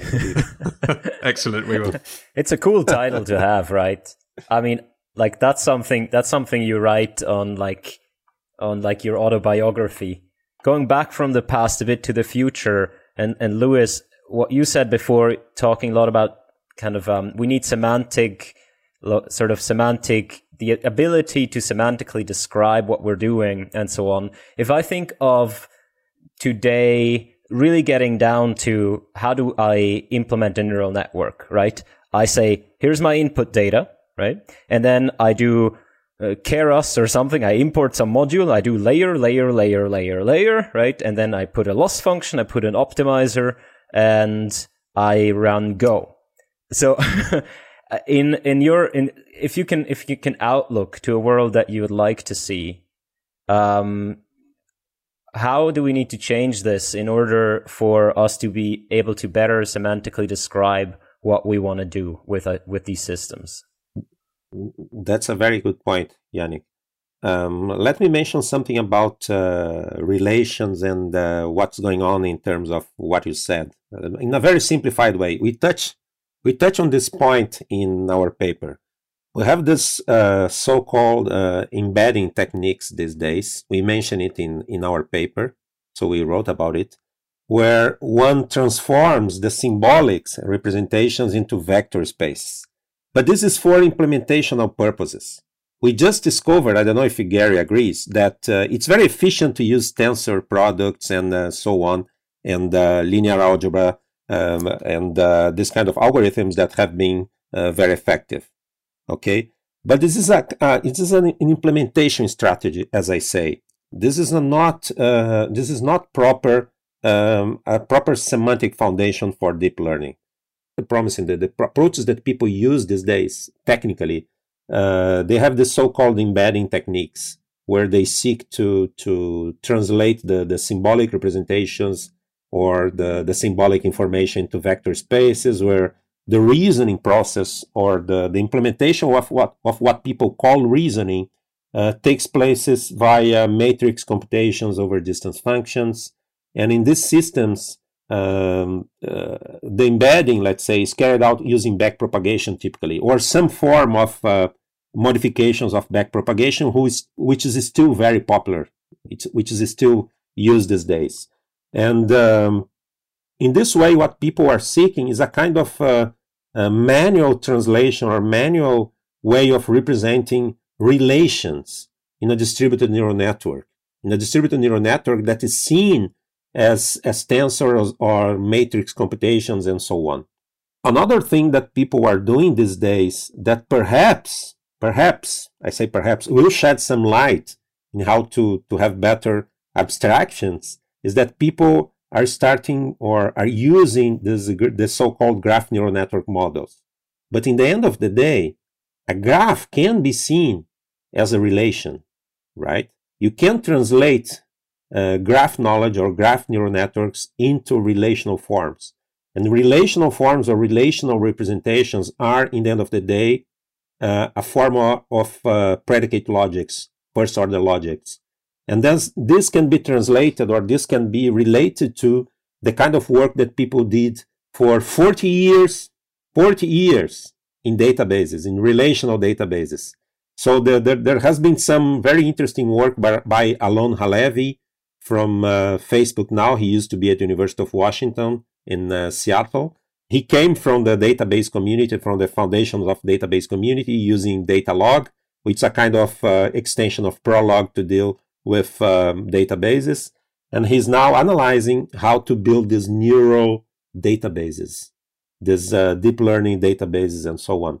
So I, I, in this sense, I'm kind of optimistic in seeing that people are noticing the connections. People who works on the foundations of science and foundations of AI, and these people are very, very serious people that uh, they have a lot of respect for the symbolic world. They are seeing and analyze the connections that we have now between say, matrix computation, linear algebra, tensor algebra, graph neural networks, and relational work, and the relational uh, work in AI. And when one looks at relation, relational reasoning, that is the, the reasoning and the learning that people are after in AI, even in deep learning, people want to discover relational information, want to discover uh, relations between objects in scenes, in movies, in language, in image interpretation, all this machinery, all this formal background is in symbolic AI. You cannot ignore that. When you look at the history of computer science, as Gary said, even McCulloch and Pitts, when they provided perhaps one of the first neural network models, one of the things that they showed in the paper was how this kind of networks they proposed carried out Boolean reasoning, logical reasoning. If you look at the paper, Gary, right? Yeah. And they were cognitive scientists right? They were looking at the forms that uh, neural networks could in the future perform logical reasoning. They were, let's say, the first neurosymbolic, Gary. The first ones that were neurosymbolic were McCulloch and Pitts, who are, let's say, the, the forefathers or the godfathers of neural networks, if we have this sense or this, the, the, of, or this definition. So what I see now is an opportunity for people to realize the, the, the, it doesn't uh, it doesn't make sense to say that symbols are useless because they are not. We just celebrated 50 years of perhaps the most influential paper in the history of computer science, which was the paper by Stephen Cook on NP completeness. In beginning of May was when the the paper was published. Can we ignore symbolic computing in computer science? Absolutely not. Are we going to prove that P equals NP using uh, deep learning techniques? Probably not. We are going to use symbolic machinery. We are going to be to, to be used uh, to use um, combinatorial techniques, combinatorial reasoning, common sense reasoning in building the proofs, inference, and so on. So I can I don't see the reason to be a divide. I follow. Uh, I'm very happy that uh, some people uh, from cognitive science, uh, some people from uh, the symbolic AI world, and even some people that come from theoretical computer science are starting to work uh, in this field and analyzing the connections between symbolic reasoning and machine learning, symbolic reasoning and connectionist models, deep neural networks. We can also look at the work from people like, as I mentioned, Alon Halevy, uh, people like Martin Grohe, who is analyzing the, the logic underlying uh, graph neural network models, which are quite popular these days and highly effective in representing some uh, combinatorial problems and learning about combinatorial problems and so on. So I believe that um, in uh, in a few years' time, maybe five years, we will have a much more adequate relationship between the communities. Let's say where people will respect more each other, right? And we're also going to see more and more connections between the results that we have in uh, in databases and the results that we have in database theory, the results we have in in uh, logic, in computer science logic, and the, the, the results that we have in deep learning. So in this sense, I, I, I never saw the reason for this um, sometimes very, not very kind debate between the two communities. And I believe that computer science, the way computer science was born, if you take, for instance, the work by John McCarthy, the work by Alan Turing, and the work, not to mention the work that the cognitive science McCulloch and Pitts did already in the 40s, the symbols were there. I think one day a social psychologist really should examine kind of the history of this this acrimonious uh, relationship because I mean, you know, to Professor Marcus's credit, I, we've been reviewing all this material right in preparation for today, and he's been very consistent. And one thing that I think was quite in, uh, disingenuous of some of his opponents is not only do they really try to stay out of his side of the field, you know, at all possible contortions, uh, but they also move the goalpost to kind of subsume like his his area and now claim it's what they've been talking about, you know, for kind of all along, right? I think that's that's quite disingenuous.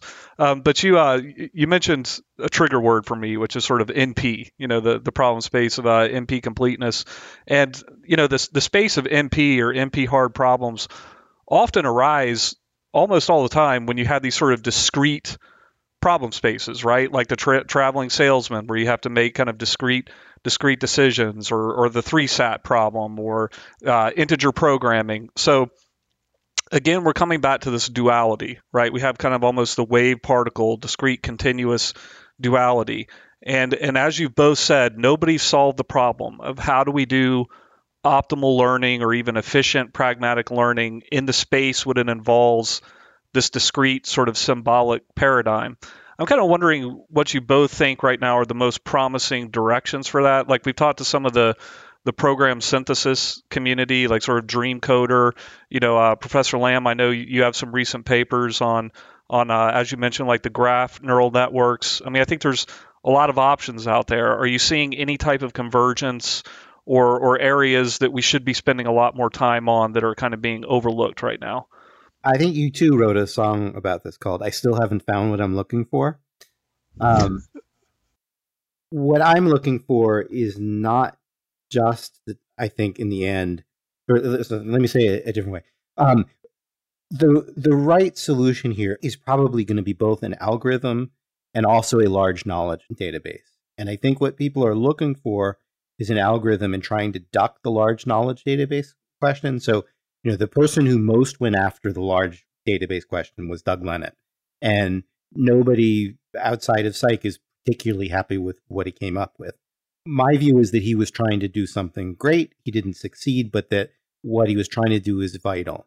And I wonder if we had the right algorithm, but we didn't have knowledge in a machine interpretable form, whether it would be that useful, whether we would even know. Like maybe even we have it now, but because we try to use it in a void in some sense, in this very empiricist, I'm going to start learning everything from the data kind of way, it never really amounts to that much. So I often think about this paper um, by Rich Sutton called The Bitter Lesson. In, in Sutton's paper, the argument that he makes is every time we try something, big data wins over knowledge. And I think he is right as a historical matter that that has been the case. But what I think he leaves out is that as a historical matter, we've only solved a tiny fraction of the problems that we hope that we would solve in AI. That most of the problems that we hope that we would solve in AI have not been amenable to either a knowledge based approach or to a big data based approach. So, for example, the problem of language understanding is basically unsolved at this point whatever hype aside. Um, it's basically unsolved. And it does not appear to be amenable to big data. And in fact, I mean, this is another way of making the hybrid argument. It needs something beyond what we have. And so if we had the right hybrid algorithm, but we didn't have the knowledge to go with it and the kind of cognitive structures for how you build mental representations over time, if it wasn't part of a fuller, richer system, I'm not sure it would make a difference. And I'm not sure we would know. Um, I'm trying to think of an analogy here. Like, it could be that a three month old baby actually has the innate knowledge, the right cognitive system, but they don't have enough common sense knowledge acquired through those mechanisms yet. So, in fact, the three month old infant has the you know one of the best minds on the planet. You know, no non human will ever match what that three month old is about to do. Its its potential is enormous. But if you sat there and did psychological studies, you'd say, okay, great. If I do a study right, it has object permanence, and Piaget was wrong about that. But you'd also say it really doesn't understand beans about what a laptop is for, and it doesn't understand, you know, how to how to assemble an IKEA kit. I guess it's not passing my benchmarks. so let's toss it out, right? And you know, you, you know, if you had that magic formula, but it was uneducated, you'd miss it. We really need a full system, and building that full system includes going after Lenat's problem of what large scale knowledge you need to have in accessible form and how it needs to go after the problem I keep talking about, but not enough about, which is the cognitive model problem, which is as information comes in, how do you assemble that into a database? So, yeah, people talk a little bit about knowledge graphs and stuff like that, but um, we really need a, a rich answer to that. So, how, how do you build a mental model of, let's say, the people that are on this call and their motivations and stuff like that? Um, until you have that, you might actually not know it. Um, you know that, that you've solved this other piece of it. So now, one theory is maybe it's already been solved, but nobody notices. And you could ask, what are the most promising things? I think in general, people that are trying to say, how do I use prior knowledge to affect learning are at least asking the right question. I'm not sure they're asking it in the right way, but I think that's the right question. Is if you know something about something, you shouldn't just start from scratch. And of course, convolution is the greatest version of that that we have, or one of the greatest versions. I know that the world is orderly, that, you know, the thing over here and the thing over there are likely to be the same, essentially, right? It is translation invariance. That's a piece of knowledge that we integrate in a learning system. But we don't have, as far as I know, a general answer to that. A bunch of people in physics, for example, are thinking about that a little bit in narrow cases. What, what, what if the prior bit of knowledge I want is that objects move on paths that are connected in space and time, right? So you can't just wink in and out of existence. The Star Trek transporter doesn't really exist, right? Um, that's as an example of a piece of prior knowledge that's relatively easily stated. Every physicist knows is essentially true at the medium object level. We won't get into quantum stuff. How do you put that, let's say, into a neural network of some description that is going to watch the world and be able to tell me which are the individual entities here? How are they going to leverage that in their segmentation system, let's say, to be able to parse out the world and understand paths and stuff? Like that should be a solvable problem. And we should in 2021 actually have an off the shelf technology where I can, you know, somehow encode that knowledge and then put it into my learning system. I would say I haven't found something that lets me do that in a comfortable and general way. And so I'm not satisfied with what's out there. Maybe someone's written about it and, you know, it's not getting the attention it deserves. Yeah. I, I think enmeshing the um, the symbols and, and the deep learning models, that's challenging. But from my perspective, the reason why GOFAI failed in the 80s was because of the knowledge acquisition bottleneck and, and the brittleness. I even see this now. There, there are companies out there that are building large scale knowledge uh, graphs, and there's just never enough knowledge. You, you just need more and more knowledge, and, and um, it's, it's almost as if the knowledge we captured before didn't seem to work. We need more knowledge for a slightly new situation. So mean, the, the, the, the, the first problem, I, I mean, just quickly, the first problem is that we need humans to capture the knowledge. And I'm thinking, well, what are they doing? Well, I think the best way to think about what they're doing is, you know, when you when you do computer programming and you do object oriented design, you design classes and you you design inheritance hierarchies and you take two objects together and you say well what do these objects have in common? Well they're both animals they both have fur they both have legs and you're you're designing these abstractions that generalize really well. And we need to have an AI that can do that automatically right?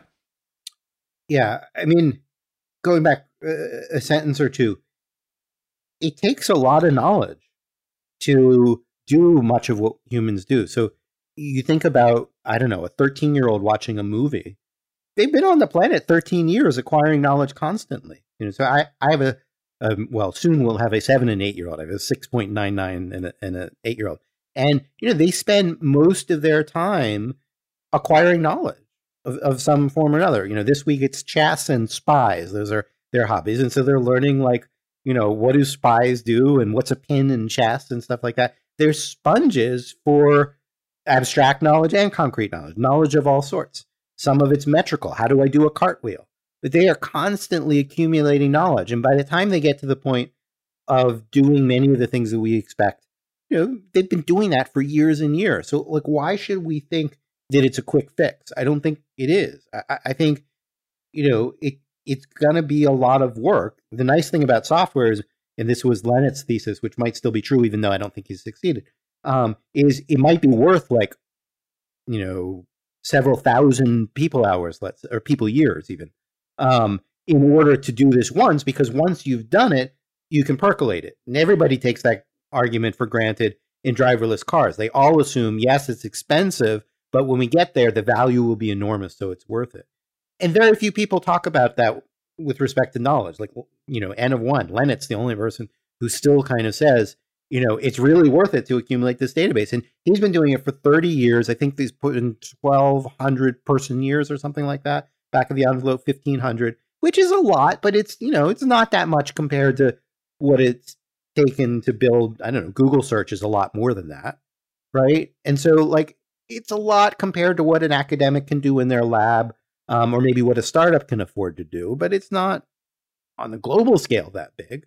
Um, you know, maybe you need to do that before you get any of this off the ground, but maybe we need to do it in a more modern way using techniques that Lenat hadn't thought about when he started this in, in the 1980s. But maybe it's unavoidable. I mean, my my strong suspicion is that it is a bullet that we have to bite, and that nobody wants to bite it, and so everything suffers as a consequence because we what we do since we don't have machine accessible knowledge that would take a lot of work to develop, what we do is we try to trade it off with these massive databases drawn from Reddit, which you know brings all the kind of bias and anti-vax nonsense and and so forth with it, and it is not actually distilled enough to really be all that useful. And you know, some ways, sometimes the the harder approach actually turns out to be the right one. It's like gu- guitar instructors have this saying um, slow is fast and fast is slow. So the field is taking the fast approach of I'll get all the data, I'll put it in this big thing, and I'll be there. But it doesn't really work. It, it ends up, you know, in the long run, it's, it's not actually taking us to the deeper answers. The slower approach would be let's do the hard work of one by one taking some of these important priors. Josh Tenenbaum is the only person I know who's really trying to do this. Um, of trying to take a prior like spatiotemporal continuity and figure out how would I put that in with the rest of my system. And maybe if we can figure out a few of those, we can accelerate the process and it'll get faster and faster. But we might need to do some really hard work on some basics like that of, you know, how am I going to represent just the minimal kind of physical reasoning about the world and psychological reasoning. And, you know, maybe each one of those pieces is going to be like a PhD thesis to get one fact. And that is going to be so depressing compared to I, you know, raised ImageNet by 1% in six weeks of work by, by, you know, twiddling this parameter of, of connectivity. Um, nobody wants to do it. Sure. Yeah, and you might win a Turing Award by figuring out to incorporate one form of invariance, you know, efficiently into into machine learning. I really want to pull in uh, Professor Lamb on this this question too, but I know that uh, I believe Professor Marcus, you have a hard have stop in about four minutes, correct? Or, yeah, or two, I think. Okay, thank you so much for being here. It's Thanks, really, it's really been fun. an honor. Th- Thanks a lot for your questions. Great seeing you. Professor Lamb, I just wanted to follow up. So we we've gotten kind of uh, Professor Marcus's take on look, we've got to build this knowledge base and also find ways to incorporate prior knowledge. I'm really curious what your take is on on some of the most promising uh, avenues and perhaps even overlooked avenues for finding a way to more seamlessly integrate, you know, continuous and discrete uh, activities, symbolic reasoning with perception. Yep, that's a good point. That's a very good question. Um, let's say when we think in terms of uh, relational learning, uh, learning this uh, structured relational domains, like uh, for instance, let's think for a moment as, a, as for instance, of a database. Um, is sometimes very hard because this kind of discrete relations uh, technically uh, they lead to, to, to gradients that are not very easy to deal with in in neural networks. So there's a lot of challenge in representing relations because of this technical, uh, let's say, this technical challenges that we have to deal with in neural networks. And for instance, when we confront, let's say, um, images uh, or signals, they are, in, in, a way, they're very appropriate for, for neural networks in terms of pattern recognition, in terms of uh, finding relations and correlations and associations between this, this, this kind of data. However, uh, when we do with relations and uh, natural language, it's uh, is a kind of data where we find a lot of relations between uh, the structure of the sentences in terms of the the grammatical structure of language. This become this become a kind of uh, a very challenging um, a, a, challenging problem, and and th- this is why uh, many people have have claimed have stated that uh, in spite of having this uh, very impressive large language models, we're still a long, a long road. We're still uh, very far away from having natural language understanding, uh, proper natural language semantics. And uh, someone was saying here how you define semantics, how you define a formal semantics for language. And this, of course, uses uh, uses tools from from logic, uses tools from theoretical computer science, and um, in, in, linguistics and in, in formal semantics and in the philosophy of language, we have to provide an account of the meaning of uh, how you compose uh, the parts of sentences, the parts of texts. That's why this is so difficult to do in very large language models because you find the correlations, you find the, you find the proximity, you find the approximations to kinds of uh, bits of text that are related to the queries, but you have no formal definition of how one thing relates to the other to the other. So this is one thing that's very hard. And uh, this is a well-defined um, research subject research um, uh, community as well in in logic and computer science. But uh, that we're not being able so far to translate the results from this community into natural language understanding for instance into natural language uh, inference and uh, in deep learning, when we think in, in terms of the, the, the successes that, uh, for instance, DeepMind has had with AlphaGo, AlphaZero, they have some uh, symbolic component. It's clear that they have some kind of uh, symbolic com- component in their systems, and they are doing, uh, as Henry Kautz said at uh, AAAI 2020 in New York about a year ago, in February 2020, they are doing some form of neurosymbolic reasoning, neurosymbolic learning. And uh, this tension that we have between learning and reasoning is a tension that has this long history in computer science. But I also I also like to to, to state a sentence that uh, Professor Les Valiant, who is a Turing Award from Harvard University, who, is also a, a, British computer scientist, Les Valiant has said that well, this tension between learning and reasoning go as far back as at least Aristotle. Because when you think in terms of uh, the, the syllogistic arguments and the inductive arguments that Aristotle used more than 2000 years ago, we already had this tension between, let's say, deduction and induction, and induction could be as a, as a, could be seen as a kind of uh, learning, learning procedure the interesting thing about semantics, because we, we speak yeah. with Walid Saba, who's who's a linguist, and, and he says the biggest problem in language understanding is the, the problem of the missing text, which is that almost Perhaps, everything yeah. that we mean we don't say. Uh, so it's it's all very well having uh, the semantics, but but you know understanding seems to be something it's another module that we need to have on top where we reason over world knowledge and we do a whole bunch of other stuff. So where where does the rubber meet the, the road between that understanding problem and the semantics that you're talking about? That's a good point. We have uh, a lot of contextual information here. We have to think, let's say, uh, what I like about uh, when you look at when we think in terms of the possible world semantics, it's not very related to that, but I, I'll get to the point here. is that we, you start to analyze the similarities between the possible situations that we have uh, in, in, the world, let's say. So in this way, when uh, we are trying to interpret language and there is a lot of unknowns or things that were not said, we have to think in terms of how to interpret uh, the possible world in which this kind of utterance, this kind of text, this kind of sentence was written about. So this will be a component. And, uh, and here we have an advantage of these very large language models because when you bring a lot of information, perhaps the next step is to bring also to the fore the context in which this kind of text was written, historical information, temporal information about the text, about the language that we are about to interpret. So the advantage here about having a lot of data is that not only you bring the textual information or the sentences, the utterances, the the questions, the the or the, the, the summaries that we have, you also bring contextual information. And so in this way, one could perhaps think in terms of, uh, uh, uh, um, let's say, for an analogy here, not only in terms of a Montague semantics that is very, very classical semantics in natural language, but we also could bring about perhaps the, the, the, the kind of models that computer scientists brought to the fore that are based on the possible world models in, in terms of branching time, in terms of uh, words that are more similar to the other, uh, words that are related to the other. So if we can bring this kind of information, I believe we are getting closer to having uh, a more appropriate semantics, a more appropriate semantical models for, for instance, large language models or other tools that will be developed that we are not can we not we cannot even imagine at this point. So that's a very good point that you, you brought to the to the debate.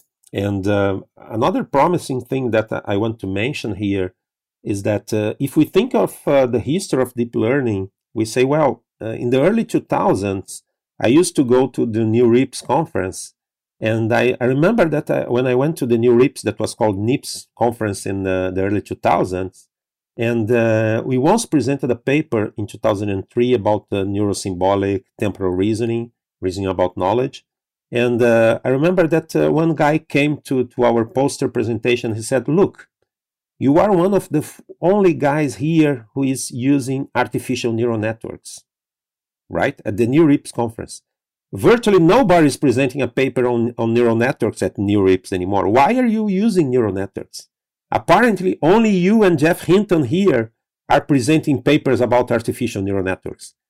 That was just three, five years before the deep learning revolution started in the academic community, and let's say seven, eight years before the deep learning revolution uh, came to the foreign industry and uh, in media. So when we think in terms of uh, symbolic AI or neurosymbolic approaches, perhaps we're at the same point in history. Uh, we showed in the late 90s, in the early 2000s, that uh, there were symbolic interpretations, there were kinds of uh, symbolic reasoning that could be performed by connectionist models, by neural network models. I believe that uh, uh, with the recent developments in integrating uh, the, the hybrid models, the symbolic school and the connectionist schools, uh, we perhaps, as Gary said before he left, that uh, perhaps the, the, the, the, best results uh, are in some of the papers that were published yet, but we have not been able to exploit to their full potential. I was listening to a podcast with Thomas Mikolov. You probably heard of him. He's the guy who created the, the skipgram model. And mm-hmm. um, he said that before the skipgram model, it was like the dark ages in natural language processing, right? And there are other perspectives. So we know a lot of um, linguists and logicians, and they say we're in the dark ages now that they say that we're on a hiding to nothing with this vector based approach to natural language processing. It's antithetical to understanding. He says that there are zero degrees of freedom. Natural language understanding is about uncovering the single human thought behind an utterance. It's a binary. It's there. Do you know what I mean? Um, so, so they they think that we're in the dark ages now, and you are very much a pragmatist and you're halfway between the two things because language to, to me it seems like a very discrete problem doesn't seem really? like we should be using vector spaces here at all. So, what do you think about this? Uh, I think language, language, and uh, natural language processing, natural language understanding and uh, relational learning, they are, um, let's say, associated. They are related in the sense that they are both uh, discrete. They are both uh, structured in a way. We know that uh, some people uh, claim that language is not that structured, but we have a formal grammar for most Western languages, let's say, or a, a formal semantics or a, a semantics understanding for most Western languages, let's say. So language, in a way, is structured, and the structure sometimes is very strongly correlated to discreteness, to what to the point that you are making. So in this sense, the hardness of building uh, deep learning approaches that are very good at relational reasoning in the logical sense, and the symbolic sense, is akin to the challenge of building uh, deep learning systems that can produce um, language interpretation, language re- reasoning in the same way. So these problems are related. So what I believe, what I believe and what I guess here, and uh, I'm not sure because they are both hypotheses, is that perhaps uh, the neurosymbolic approach is promising here because we are much we have better tools to translate, say, the, the, the knowledge that we have about language into a neural network, into a neural network model, or we have better tools coming from the logic world, from the logic in computer science school. Um, we have better ways to build this hybrid approach where the network interacts and the network uh, uh, provides information or the network learns discrete structures. So um, we what we do in neurosymbolic in neurosymbolic AI or neurosymbolic computing is not to throw all the data at the same point, let's say, not to feed a very huge, very large neural network with uh, an even larger amount of data. What we do is we, we do some uh, pre-processing. We provide uh, knowledge representation tools to proper to proper design a learn a learning system where symbolic structure discrete structures are first learned by this machine learning mechanism.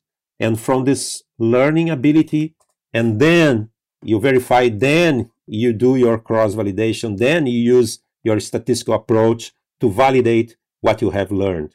So the challenge here is um, to design these tools to combine the discrete nature of language, the discrete nature of relations, and the continuous characteristics of uh, the neural network approaches. And uh, what what we also have to add here is that we we do not only have to think about uh, neural network learning. We can consider perhaps reinforcement learning as as um, deep learning has done over the years.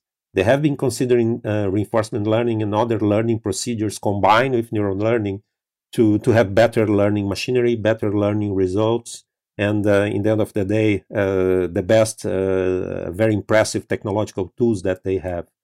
And um, I, I, firmly believe, uh, and what we have seen over the years, that if you are able to to have a, a better representation for your discrete structures and you train your learning algorithms with uh, this translation that you bring from the symbolic world into the neural network world, you have better learning procedures that perhaps will be able to to learn about uh, uh, symbols let's say. Let's focus on symbols here but also to learn about logics to learn different kinds of logics and different kinds of reasoning let us not forget that um, we humans are not very good at logical reasoning right we are much better let's say at uh, perceiving at uh, seeing at uh, informally understanding sentences at uh, informally understanding information about our world, but we are not the best at performing logical reasoning, logical inference.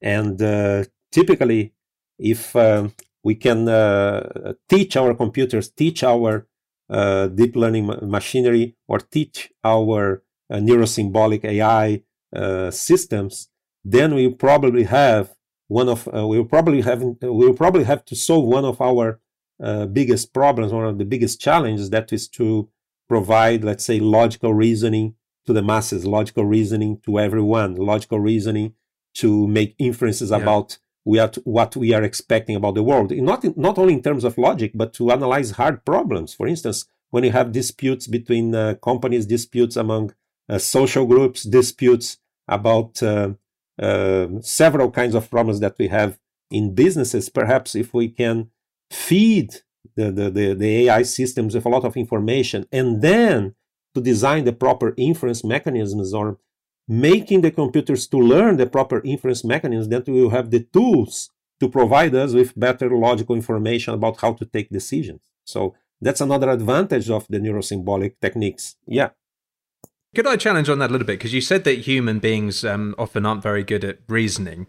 And yeah. by the way, because you folks talk about robust AI being a good thing, but if you're talking about creating learning agents, then in a way yeah. it's quite worrying if, if they might be acquiring knowledge and reasoning on on new knowledge and, and who knows yeah. where it might go. But um, in in a sense, you could argue it both ways, right? So natural language understanding is is about disambiguating out of the 50 possible meanings of an utterance to the intended meaning. And actually, I mean, you know, when you say the corner table wants a beer, we know the corner table is a person. We hardly ever misunderstand each other. It's something which is so invisible that we almost never misunderstand each other. But then you could make the other argument that there are loads of situations where people really do have bad reasoning, especially if you're having political discussions on Twitter. Uh, you know, God, if only they thought the same as me. What we are able to do as humans is to consider a, uh, a small set of arguments when we uh, talk to other people. We typically do not um, add a lot of information when we're dealing with logical reasoning, with formal reasoning. Okay. However, when we are dealing with one of our fields of expertise, say music or football or any other uh, field of expertise, we have, as, as Gary said here, years and years and years of information that we have uh, acquired, that we have processed, that we have memorized, that we have uh, revised, that we have uh, formed our sets of beliefs, that we have also made some belief revisions on what we used to believe, and so on. We have years and years and years of information about our domain of expertise. And this is a lot of information that's stored in our brains, in our minds. And um, of course, we, we are able to reason upon our field of expertise much better than uh, about other information that we don't know about. Uh, this is related to System 1 and 2 from, uh, from Daniel Kahneman, but that he explains in his book, that we are very able to react, very able to, to react to things that we have seen in the past, react, to, for instance, to information that is related to our uh, survivability, like, uh, like fear, for instance, and uh, and other situations where we are threatened.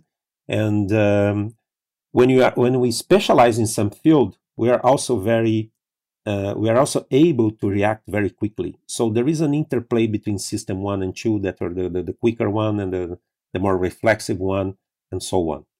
And however, when we are dealing with um, logical reasoning about new information, about new propositions, new statements, for instance, that someone makes at a social network, we tend to have some uh, deductive reasoning that sometimes is not quite elaborate because we also mix some information, some contextual information that we react to, to the to the to the provocation, let's say, that we react to the emotions that are involved in the system. And sometimes we are not able to do the proper logical analysis of the situation and to find out uh, more information, more data about to take a decision. So we are very good at doing logical reasoning about our domain of expertise, but we are not very good to doing logical reasoning about uh, domains that we are not experts on. And since most people are not expert in mathematics, in logic, in natural language understanding, natural language semantics, um, we are also not being we have not also been able to translate this kind of uh, uh, of information, this kind of uh, knowledge about language, not knowledge about the mathematics to the deep learning systems, to machine learning systems. What machine learning systems were, were quite effective, were very efficient, were very good at, were to use a lot of data, I mean, huge amount of data, and find correlations, find inference about uh, image interpretation, about uh, language inference, and so on from this huge amount of data. But we cannot say, mimicking ourselves, that we are that these machine learning systems are reasoning upon the data and are actually giving us um, information that has a solid foundation about, uh, for instance, natural language understanding. So in this way, I compare the developments that we have in deep learning to the developments that we have in um, in our formal education.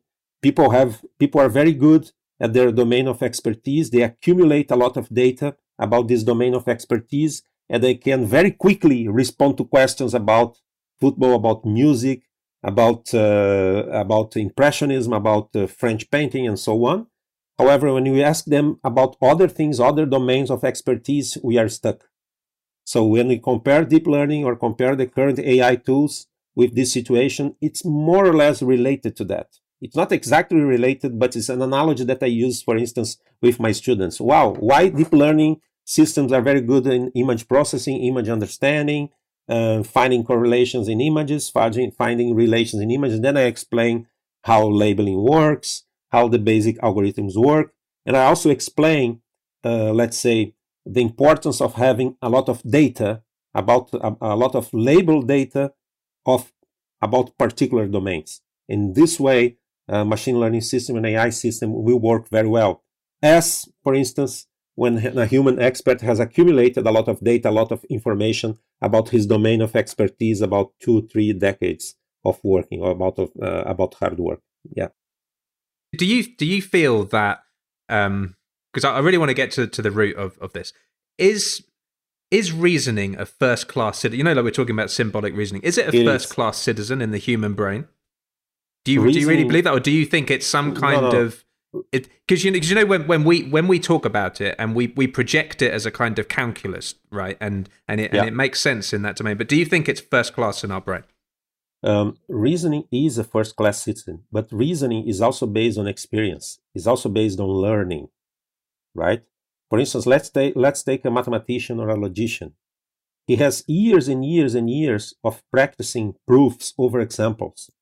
He's like a deep learning system who has seen like uh, 10 million proofs, 10 million logical, com- complete logical proofs. Then he, he becomes an expert in reasoning about proofs, reasoning about logics, reasoning about a particular domain of mathematics.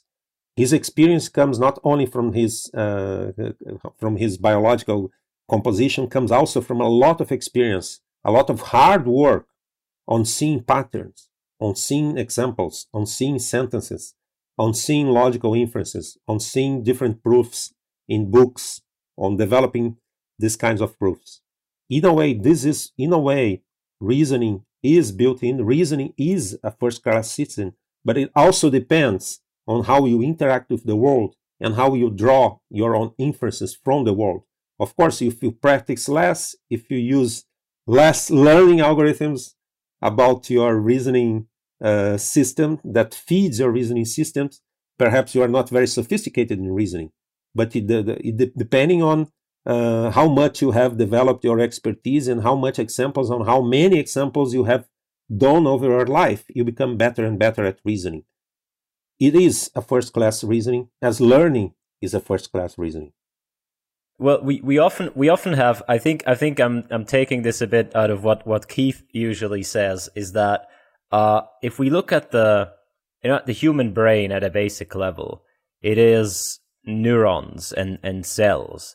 And we all agree that humans do reasoning, right? Humans, well, maybe not we all agree, but most, we all here agree that humans do reasoning, some sort of, we can manipulate symbols in our head. So I think maybe what Tim was getting at is, do you, do you think that there is kind of like something special about the brain. There is an extra module that we have for reasoning. Or can this type of reasoning actually be implemented on the substrate, on like the same substrate that does the pattern recognition? Um, or are these are these two different things? That's a, a great question. I, believe we actually have only uh, some small evidence about this thing, but the, the, the answer is that I don't know. I don't know how it works because we don't have enough evidence at this point. At this point, so from as far as I understand from neuroscience, I'm not a neuroscientist, but as far as I understand, we don't have enough evidence about if they are either integrated or separated. what machine learning people like to think and, and, and believe is that we have these distributed representations and distributed forms of reasoning going on. And uh, this is a good point. This is a good point to, to, to consider in terms of uh, not only of a, the, from a computer science approach, but also from a cognitive science approach to, to, to think and consider that we actually do have uh, distributed knowledge representation, distributed symbolic representations, and distributed reasoning going on in uh, in our mind and brains. That's a that's that's a good point that uh, that needs more attention and needs more uh, neuroscience research to confirm or to refute the hypothesis that we have at the moment. So uh, I, I don't think we have 100%, we are 100% sure about if this is either integrated or separated or if it is distributed as many as many people from machine learning uh, currently believe. Yeah. So there, you know, sometimes we kind of um, expand on this question a little bit uh, because even if even if you leave aside kind of the neurophysiology behind, we can think just in terms of abstract properties. You know, is there something missing from the artificial neural networks that we're playing around with today that we could, if we just borrowed it and abstracted it a little bit and stuck it in there, it might open up, you know, new paradigms or, or new capabilities. So, for example, some people think it has to do with asynchronous firing of neurons, that, you know, we need to be able to have kind of a processing that can take place in the neural network so that some neurons can fire over here and then actually at a subsequent time you know influence neurons that are back further in the network or having you know mechanisms that can that uh, sometimes feedback and and mimic like what the dendrites can do where they can build up like a charge if you will that can cause like a different type of firing. So for example uh, you know maybe you want to have multiple activation functions that can trigger differently or even simultaneously yeah. so there, there's like a lot of you can speculate about a lot of different kind of abstract capabilities that if you could add them into the artificial yeah. neural networks we have today might enhance its um, computational capabilities or maybe increase its efficiency at certain computational tasks. So I, I think we're just kind of wondering what abstract capabilities do you think might be the most promising, if any? Well, um, there seem to be some very um, interesting results coming from, for instance, from uh, uh, from this, this new transformer models that use some attention mechanisms that have been very uh, effective in, in, in, some applications, uh, in sequence modeling, in uh, in language too. So this this seems to be promising, but uh, since it's relatively new, if you compare these models with the models that the the convolutional models that uh, Geoff Hinton, Yann LeCun used in the early 2010s to, to, to, to, let's say, to feed the deep learning revolution, we will need more and more results and more test beds coming from, for instance, from these new architectures. I like the idea of uh, exploiting, extending, and analyzing the graph neural network models because graph neural network models they are very good at representing relational structures, and in this way there are hope for us that we are going to be able to learn uh, discrete or structured relational domains that are considerably uh, that are harder to, to, to do these days. So uh, so Keith, I believe that uh, the architectures that exploit the possibilities of uh, graph neural networks and as a consequence a kind of relational model or relational neural network that will someone will come up uh, from drawing someone will draw inspiration in graph neural networks to come up with some kind of relational neural network.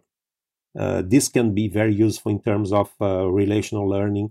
And in the end uh, it might be very useful in language understanding machine translation and having a better semantics for language because once you have a relational uh, neural network or a relational representation of language or uh, relational representation of sentences and texts, perhaps you are, we are getting closer to having a, a better semantics for natural language understanding. So um, I would uh, bet not too much money, but I would bet that uh, these relational models derived from uh, graph neural networks are a good avenue of uh, of research for the for the coming years because of their uh, proper proper uh, representation of relations, and uh, relations are uh, a very important uh, structure in computer science and in natural language too. Excellent. Well, Professor Luis Lamb, thank you so much for joining us this evening. It's been an absolute yeah. pleasure. It's been it's been uh, fantastic.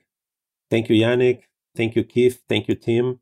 Thank you to Gary, who has just left us. So uh, it's been a pleasure, and uh, let's stay in touch. Let's stay in touch with developments in machine learning, AI, and computer science. So it's been a pleasure, and thank you so much for for hearing someone uh, far away from South Brazil. Thank you. Thanks. It's been our pleasure. Been, been our pleasure. pleasure.